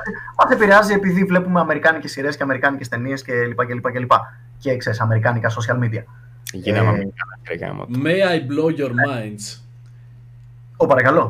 Επειδή mm-hmm. λέει ο Τζάκας μου ότι α, τώρα τελευταία χρόνια ας πούμε γίνεται όλο και πιο, γίνονται τα πάντα όλο και πιο πολιτικά. Τι και αν ήταν πάντα έτσι απλά, το καταλαβαίνεις όσο μεγαλώνεις. Αυτό ήμουν έτοιμος να πω και εγώ. Δίκαιο. Πιστεύω αυτό, νομίζω ότι πάντα έτσι ήταν η πολιτική. Όχι, Λιναρέιρος, όχι. Όχι ρε φίλε, οι ταινίες μας δεν είχαν τόση πολιτική. Ναι, όχι, δεν είχαν. Τα social media το αλλάξαν αυτό το πράγμα πάρα πολύ. Αν και τώρα έτσι πως το λέει ρε φίλε, λέω, ρε μήπως ξέρω εγώ. Όχι. Δεν ξέρω ρε φίλε. Εντάξει, ναι, okay, οι ταινίες είναι ένα καλό παράδειγμα ότι ναι, έχουν αλλάξει ας πούμε ανά τα χρόνια. Αλλά νομίζω σε μερικούς τομείς δεν ισχύει. Νομίζω ότι πάντα δηλαδή παίζει να ήταν έτσι. Mm. Όχι, Λιναρά. Last of Us two δεν υπήρχε παλιά. Άντε ρε. Ναι. Όταν βγήκε το Blade, δεν πανηγύρισε όλος ο πλανήτης επειδή ο Wesley Snipes ήταν μαύρος. Και αν... Ζούσα, αυτό με τις ταινίες είναι καλό παράδειγμα και στο δίνω, ναι. Δεν είπα... Όχι. Δεν ήτανε, όταν, τέτοιο, όταν είχε βγει η νόσος των τρελών αγελάδων, δεν πιστεύαν οι δεξιοί τα μισά πράγματα για την νόσο των τρελών αγελάδων και οι αριστεροί τα άλλα μισά. Όχι, Λιναρά. Δεν ήταν έτσι. Τώρα κάτι τέτοιο. Μας κάνει την μπάνκα εδώ πέρα, old school. Μα λέγες, άμα είχαμε την νόσο των τρελών αγελάδων τώρα, οι vegan θα έβγαιναν για να πουλήσουν μούρι μέχρι να σβήσει ο ήλιος. Άγιο είχαμε που. Πάρτε τα μαλάκες. Τα λέγαμε. Δεν έχω κανένα θέμα με τις vegan, αλλά... Καλύτερη της βραδιάς είπες, μαλάκα. Δεν έχω κανένα θέμα, αλλά είναι μαλάκες μερικοί. Δεν έχω κανένα θέμα με τις vegan, αλλά θα τους άφηνα να μεγαλώνουν τα παιδιά μου ξεκάθαρα και το λέω, sorry. Να υιοθετήσουν παιδιά μπορούν. Έχω ξεκινήσει υγιεινή διατροφή εδώ και δύο χρόνια. Με βλέπετε ότι είμαι fit και είναι μαλάκα κάτι. Λείπουνε χρωμοσώματα, λείπουνε. Τους τρέχει αίμα η μύτη μαλάκα κάθε πρωί. Μαλάκα, δείξε μου, δείξε μου έναν άνθρωπο που να είναι vegan τριάντα χρόνια σε ρί. Όχι, ρε φίλε, δεν γίνεται αυτό. Να σου πω κάτι. Δεν υπάρχει. Μέχρι πανικροταφία, μία να δούμε. Αυτό, ναι. Όλοι ψηφίσανε Τζο Μπάιντεν οι vegans που είναι τριάντα. Να είναι, να είναι καλά οι άνθρωποι, να είναι καλά οι άνθρωποι, δεν ξέρω πώς καλά θα αναματρώνω μόνο χορτάρια. Ε, εμένα δεν με ενοχλεί, έχω πολλούς φίλους που είναι vegan και είναι μια χαρά παιδιά. Α, ναι, ναι, ναι. By the way, ε, και ένας κρεατοφάγος, αν μου έπριζε τα αρχίδια ότι πρέπει να τρώω κρέας και ότι κάνω κακό στα ιερά φυτά, θα μου έπριζε εξίσου τα αρχίδια, παιδιά. Exactly. Το ίδιο πρίκτης. Και αυτή η... Όσοι, όσοι είναι σε φάση, ξέρω εγώ, κρεατοφάγοι, okay, και λένε «Ω, είναι vegan, πάνω το τραμπουκίσω». Στο πούτσο μου τι τρώει οποιοσδήποτε, αρκεί να μου σπάει τα νεύρα. Μου τις πάνε μόνο αυτοί οι οποίοι είναι πρυξαρχίδες με την... Δεν νομίζω ότι οι meat eaters κοιτάνε να κάνουν και πολύ provoke, ας πούμε, τους vegans. Είναι στα χέρια τους. Δεν κάνεις provoke τους vegans, παιδιά. Αυτή τη συγκεκριμένη κατηγορία vegans, την οποία εννοούμε όταν λέμε vegans. Ναι. Ναι, υπάρχουν αυτοί οι οποίοι, ξέρεις, θα, θα πούνε μπρο, εμένα, ξέρεις, δεν μ' αρέσει, ε, παιδί μου, η φάση με το σφάξιμο και εντάξει, ξέρεις, το κάνω για μένα, το γουστάρω και ναι, δεν μ' αρέσει να τρώω ζώα. Και, και το σέβομαι και προφανώς. Πιστεύετε ότι ο βιγκανισμός έχει υποστεί και εμπόλικο μάρκετινγκ και ριμπρά. Εδώ πιστεύω, ναι, ότι έχει υποστεί και ριμπρά. Θα σου πω το εξής. Αν τους λέγανε ακόμα vegetarian, θα ήταν μισή. Το vegan, το vegan είναι πιο μοδάτο. Είναι πολύ πιο καλό. Δηλαδή, αν ήμουν αμαρκετάς, εννοείται ότι από veget... αν το προϊόν μου λεγόταν vegetarian, εννοείται θα το άλλαζα σε vegan. Και θα, θα δίνα και αύξηση στο μαρκετά που το σκέφτηκε. Ισχύει ότι πούλησε πάρα πολύ. Πουλάει πάρα πολύ. Με συγχωρείτε. Ο Σότο δίνει πέντε ευρώ. Πιστεύετε ότι στην Ελλάδα υπάρχει περισσότερη συνωμοσιολογία από ό,τι στο εξωτερικό? Αν ναι, τη δίνει τροφή συνωμοσιολογία στην Ελλάδα? Είναι λίγο αργά για αυτή την ερώτηση, φίλε, γιατί σε λίγο να το κλείσουμε. Ναι, και αμφιβάλλω, αμφιβάλλω ότι στην Ελλάδα υπάρχει περισσότερη. Πού ήσουν πριν? Ναι, έπρεπε εδώ πριν, γιατί αυτό είναι και γαμό τις ερωτήσεις. Να πω ποιο θα είναι το επόμενο μου βίντεο, spoil. Θα, θα μπω στο μετρό με ένα τάμπλετ και θα δείχνω σε vegans ε, βιντεάκια που θα κόβω φυτά έτσι από τα κλωναράκια πολύ σιγά σιγά με ένα μαχαίρι, zoomed in. Δεν θα ήταν πολύ και γαμάτο? Για να ξαναπάμε λίγο σε vegan, να το κλείσουμε. Τους νοιάζει το animal abuse όμως, οπότε δεν τους πειράζει αυτό. Γιατί είναι ναι, όχι, γιατί εσένα σου δείχνει το κρέας για να καταλάβεις ότι α, έτσι γίνεται το φαΐ μου. Α, σε φάση είναι ευαισθητοποιηθείτε επιτέλους vegans. Πρώτα απ' όλα, κά, αυτό... κάτι τέτοιο. Ό, όταν, όταν βλέπω αυτά τα πράγματα, με ενοχλεί τίγκα, διότι, συγγνώμη, ψιλομουνόπαναν κι αυτοί. Ε, δεν μπορείς να πεις, εγώ είμαι πιο φιλόζος, δεν τρώω κρέας, μαλάκα. Αυτό δεν σημαίνει ότι αγαπάς τα ζώα, ρε μπάσταρδο. Αυτό σημαίνει ότι απλά δεν σε νοιάζει. Άμα αγαπούσε τόσο πολύ τα ζώα, πάρε και ένα, πάρε και δύο. Βοήθα τα δέσποτα, ας πούμε. Ναι, αγιά σου, ρε μπάσταρδο. Τράβα και πάρε μερικά σκυλιά ή γατιά ή ό,τι στο πουτσο ή μαϊμούδες, ξέρω εγώ παραπάνω. Εμείς, μαλάκα, στη δικιά μου τη γειτονιά έχουμε. Μαλάκα, έχω τρεις γάτες. Έχουμε εδώ πέρα, γίνεται τη πουτάνα από σκυλιά. Ένας γάτο έχει δύο μαϊμούδες. Υιοθέτησε ένα γουρούνι στην τελική, υιοθέτησε ένα πρόβατο. Σώστο από βέβαιο θάνατο, ρε μαλάκα. Ναι, βάλ το σπίτι σου, ρε αρχίδι. Μην κάθεσαι και σε ξέρω... αυτό. Δεν ξέρω κατά πόσο το να έχεις μια ε, μαϊμού, δύο μαϊμούδες μέσα στο σπίτι ε, είναι και πολύ καλό για τις μαϊμούδες πάντως. Όχι, όχι. Μια πέρα θα ξυπνήσεις χωρίς μάτια, μαλάκα, μα έχεις δύο μαϊμούδες στο σπίτι. Όχι, όχι. Παιδιά, παιδιά, ε, ε, είναι ένας γείτονας, έχει δύο μαϊμούδες. Οι μαϊμούδες είναι ε, πάρα πολύ καλές. Πρώτα απ' όλα έχουν τρόπους. Okay. Φοράνε ρουχαλάκια, πάνε, ανοίγουν την πόρτα, ξέρω. Μπορείς να ζητήσεις να σου φέρουν κάτι. Okay. Φέρνουν τα οντέρ, yeah. Πας να επισκεφτείς το σπίτι. Ε, drug dealer μάγκες, μαλάκα. Μια μέρα θα, θα το πάρουν κρανίο οι μαϊμούδες, θα, θα θυμηθούν ότι είναι αγριαζό, μαλάκα, και θα σου ξεριζώ στην πατούσα, θα στην πετάξω από ψηλά. Από πού τις πήρες μαϊμούδες?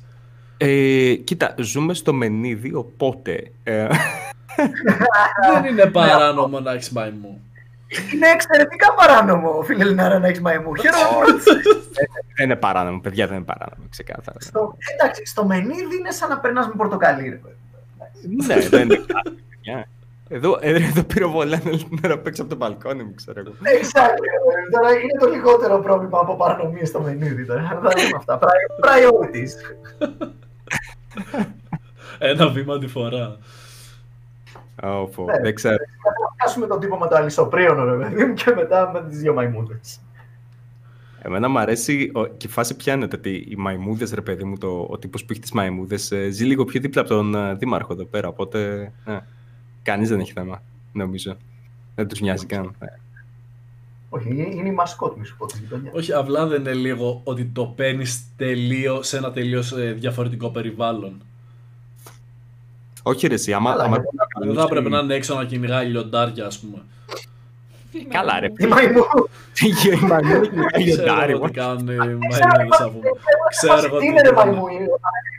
Και προσπαθούσα να βρω άλλο ζώο που να κυνηγάει λιοντάρια, αλλά δεν υπάρχει. Γαζέλες, ό,τι σκατά τρώνε. Αντρέα, λέγονται βασιλιά στη ζούγκλη. Βασιλιά, βασιλιά που... Τι? Άνθρωπος, μπίτσις, η εκδίκηση των nerds, μαλάκα. Είναι, ε, φίλε, κάποιοι είχα ακούσει το εξής που το βλέπω και στο chat, λέει το industrialization του κράτους. Είμαι υπέρ το ότι προφανώς δεν θα πρέπει να τρως μόνο κρέας, να έχεις μια ισορροπημένη διατροφή, ok. Τώρα, καλός ή κακός, και μόνο που ζεις, προφανώς, είσαι βάρος πάνω στο οικοσύστημα, ok. Το πιο υπεύθυνο πράγμα είναι απλά να στρίψεις το λαιμό σου μέχρι να δεις μαυρίλα μόνο και άσε τα φιλολογικά σε άλλους, αλλά για όλους εμάς τους ανθρώπους. Κάποιος αισθάνεται άσχημα που παίρνει μέρος στο... στη βιομηχανία του κράτους, προφανώς ο άνθρωπος θα έπρεπε, άμα αισθάνεται τόσο άσχημα, δεν τρώει, it's okay. Αλλά το κάνεις για την εαυτό σου, φίλε μου, αυτό. Και εκεί δεν έχουμε πρόβλημα κιόλας. Τι προτιμάει, ρε μαλάκα, ο άλλος. Α, η βιομηχανία του κρέατος είναι το πρόβλημα. Α, προτιμάς τον αγρότη με τα ροζ μαγουλάκια που θα πάρει το αρνί, ξέρω, και θα το θρέψει στα, στα λιβάδια και μετά το σφάξει μαλάκα και θα κάνει κακή σφαγή γιατί είναι άγαρμπος και γέρος. Και το ζωντανό θα το φέρει τρεις ώρες επειδή δεν το σφάξει σωστά. Τι προτιμάς? Όπως και. Συγγνώμη, again, μην πυροβολά τον αγγελιοφόρο με τα κατακά μαντάτα, όπως και πριν, αλλά κρέας θα τρώμε. Αν δεν τρως εσύ, πάντα θα υπάρχει κάποιος να τρώει κρέας. Ναι, αυτό τελείωσε. Είναι το θέμα. Νομίζω ότι πολλοί ε, το παίζουν σε φάση είμαι vegan, είμαι καλύτερος από σένα, ξεχνώντας ότι δεν νομίζω πως παιδιά στην Αφρική ή στις φαβέλες της Βραζιλίας έχουν την επιλογή να είναι τόσο καλοί άνθρωποι όσο εσύ, σωστά, δηλαδή. Ναι, θα πρέπει να φάνε... Θυμάμαι μια εκπληκτική ιστορία για τα γενετικά μεταλλαγμένα, που είναι παρόμοια πολύ κοντά στο επιχείρημά σου, Τζαγκλό, που ξέρω εγώ, μαλάκες ακτιβιστές προσπαθούν να εμποδίσουν γενετικά μεταλλαγμένο σιτάρι στην Αφρική. Mm-hmm. Και πεινάει ο κόσμος, μαλάκα. Και είχαν μια, μια εταιρεία ερευνητική στην Αφρική, ρε παιδί μου, γενετικά μεταλλαγμένο, τέλος πάντων, γενετικής. Είχε το χωράφι δίπλα που είχε τα πειραματικά σιτά, σε, σιτάρια και το είχε φράξει με ηλεκτροφόρα σύρματα. Όχι για να μην μπουν μέσα ακτιβιστές και να τα γκρεμίσουν και να τα ξεριζώσουν. Για να μην μπουν να τα κλέψουν τα φάνα. Για να μην μπουν αγρότες, μαλάκα, να τα κλέψουν πριν είναι έτοιμα. Mm. Ντόπιοι mm. αγρότες. Μαλάκες, να φάνε παντεσπάνι, Μαρίες Αντουανέτες, όλοι σας. Α, αυτό. Υπάρχει μια αποκοπή από τον ρεαλισμό της κατάστασης, κατά την οποία μπρο, ο κόσμος πεινάει, okay. Και δεν έχει καν σχέση με το κατά πόσο είναι καλός ή όχι. Άμα οι vegans, εγώ να πω το εξής, το έχω πει και άλλες φορές. Αν ποτέ τα vegan προϊόντα φτάσουν να πολλούνται στο ίδιο, στα ίδια χρήματα με το ζωικό το προϊόν, δεν έχω κανένα θέμα. Ε, πέρα από μια αλλεργία στα αμύγδαλα, οπότε ναι. Αλλά πέρα από αυτό δεν έχω κανένα θέμα να γίνω, ε, ναι, να γίνω vegan. Κάνα θέμα. Ε, χαίστηκα. Δεν με νοιάζει. Εμένα αυτό το οποίο με χαλάει είναι το ότι εγώ δεν θέλω να συμμετέχω στο να γίνεται όλο αυτό το «Ου, γίνε vegan», ξέρω εγώ, το να γίνεται ένα ακόμα market, να γίνεται η αποχή από το σύστημα, ένα ακόμα πιο βαθύ επίπεδο του συστήματος. Ναι, με αυτό έχω πρόβλημα. Και είναι, απλά ένας, είναι ακόμα ένας λόγος ψωνάρες να γίνονται ακόμα πιο ψωνάρες εκεί έξω. Ε, ναι, και πάλι, εγώ προσωπικά ε, δεν έχω κανένα θέμα με τους vegan οι οποίοι το κάνουν για την πάρη τους. Ε, ελεύθερα μου και μπράβο κιόλας. Πιστεύω ότι πρέπει να ακολουθήσουμε το παράδειγμα των vegan και να κάνουμε κι εμείς καλό marketing. Πρέπει να αρχίσουμε σιγά σιγά να διασταυρώνουμε, και σε μερικά χρόνια θα το έχουμε καταφέρει, να διασταυρώνουμε τα ζώα που σφάζουμε, τα πρόβατα της αγελάδας κλπ. Κλπ, ούτως ώστε να γίνουν κακά σχήμα. Να μοιάζουν με, με, με snapping turtle, ρε παιδί μου, αυτή τη χελώνα. Για να μην τα λυπάται κανείς. Ακριβώς, φίλε μοιαρά, πες μου ότι δεν έχω πει. Είναι genius. Μόλις κατέξε στον κόσμο, αλλά έδωσε την ιδέα παρά έξω. No one will fucking care, μαλάκα. Αυτό είναι από τα πιο πραγμα... πραγ... πραγματιστικά και λιγάκι σκατόψυχα πράγματα που έχω ακούσει, αλλά οκ. Okay. Είναι εξαιρετικά έξω από τα δύο, ναι. Τι είπε, ρε φίλε. Πατέντα Μάκιους, κυρίες και κύριοι. Trademark, προφορικό συμβόλαιο είκοσι Νοεμβρίου δύο χιλιάδες είκοσι. Wow. Και το chat βλέπω συμφωνεί λιγάκι. Wow. Wow. Ναι, παιδιά, και, και με αυτό νομίζω ότι ήρθε η ώρα σιγά σιγά να σας αφήσουμε. Να σας αφήκουμε. Να, να πω ότι τα επεισόδια θα είναι λίγο πιο έκτακτα από εδώ και στο εξής, γιατί έχω πήξει, έχει πήξει μούνα μου. Ναι, παιδιά, ναι, ο Μάικ τώρα έχει αρχίσει το κανάλι του. Ε, εγώ για κάποιους προσωπικούς λόγους. Οποίοι... Βασικά, κάτσε καλύτερα να το πω γιατί αλλιώς θα είναι. Μας μισή, παιδιά. Είναι απλό, μας μισή. Όχι, όχι, δεν δε τους μισώ. Έχω μερικά θέματα υγείας που δεν θα έπρεπε εσάς να σας απασχολούν. Αλλά επειδή εμένα με απασχολούν, ε, δεν είναι τόσο εύκολο να. Να βάζω πολλές υποχρεώσεις. Μπορεί να το έχετε δει και στο κανάλι που παίρνω κάτι μικρά break. Δεν είναι τίποτα που θα έπρεπε να ανησυχείτε. Please μη κάθεστε να μου στέλνετε τι έχεις, get well soon και όλα αυτά. I will, don't worry. Ε, αυτό. Οπότε ναι, θα είναι λίγο πιο έκτακτα. Όταν μπορούμε θα, το, θα τα κανονίζουμε. Okay. Και εγώ, παιδιά, full busy και τέτοια, ξέρετε. Mm. Αντρέα, πότε θα βγει. Βιντεάκι. Όχι, όχι. Ε, το game, ρε. Τι γίνεται. Θα δούμε έτσι... Για το ένα... game. Ε, δεν ξέρω ακόμα πότε θα βγει, αλλά εφόσον έλυσα τα τρία κλικ που έψαχνα κάτι μήνες, ε, τώρα έχω πιο πολύ όρεξη και δουλεύω πάνω. Το, τώρα, εντάξει. Το, το reaction στο ρατσιστικό βίντεο πότε θα βγει, ρε Αρχίδη. Αύριο, είναι πιο αύριο θα κάτσω να το κάνω. Oh, είναι, είναι το υλικό που το βλέπω και με ψήνει και λέω εντάξει, okay, θα κάνω βίντεο. Κατέβασέ το πριν το κατεβάσουν, πραγματικά κάνω το download. Έχω κάνει καρτελίτσα εκεί πέρα πάνω, έτοιμο είναι. Αν και θα έχεις λοβοτομίτες οι οποίοι θα σου πούνε κάτι ωραία πραγματάκια μετά. Λοβοτομίτες, αρέσει πολύ.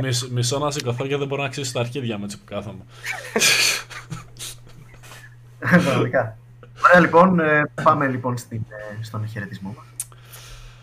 Ευχαριστούμε λοιπόν πάρα πολύ που παρακολουθήσατε ένα ακόμα Τρέσλα Τρέντ.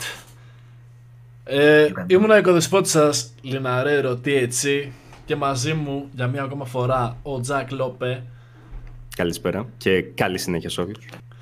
Και ο Μάκιους, Μικεκάκιους, ψυχαμένος. Καλό, καλό βράδυ, καληνύχτα, και δεν καταλαβαίνω γιατί λέει καλησπέρα όταν χαιρετάει κάποιον που φεύγει. Αλλά δεν πειράζει. Οκ, okay, καληνύχτα. Νομίζω ότι κάνουμε intro.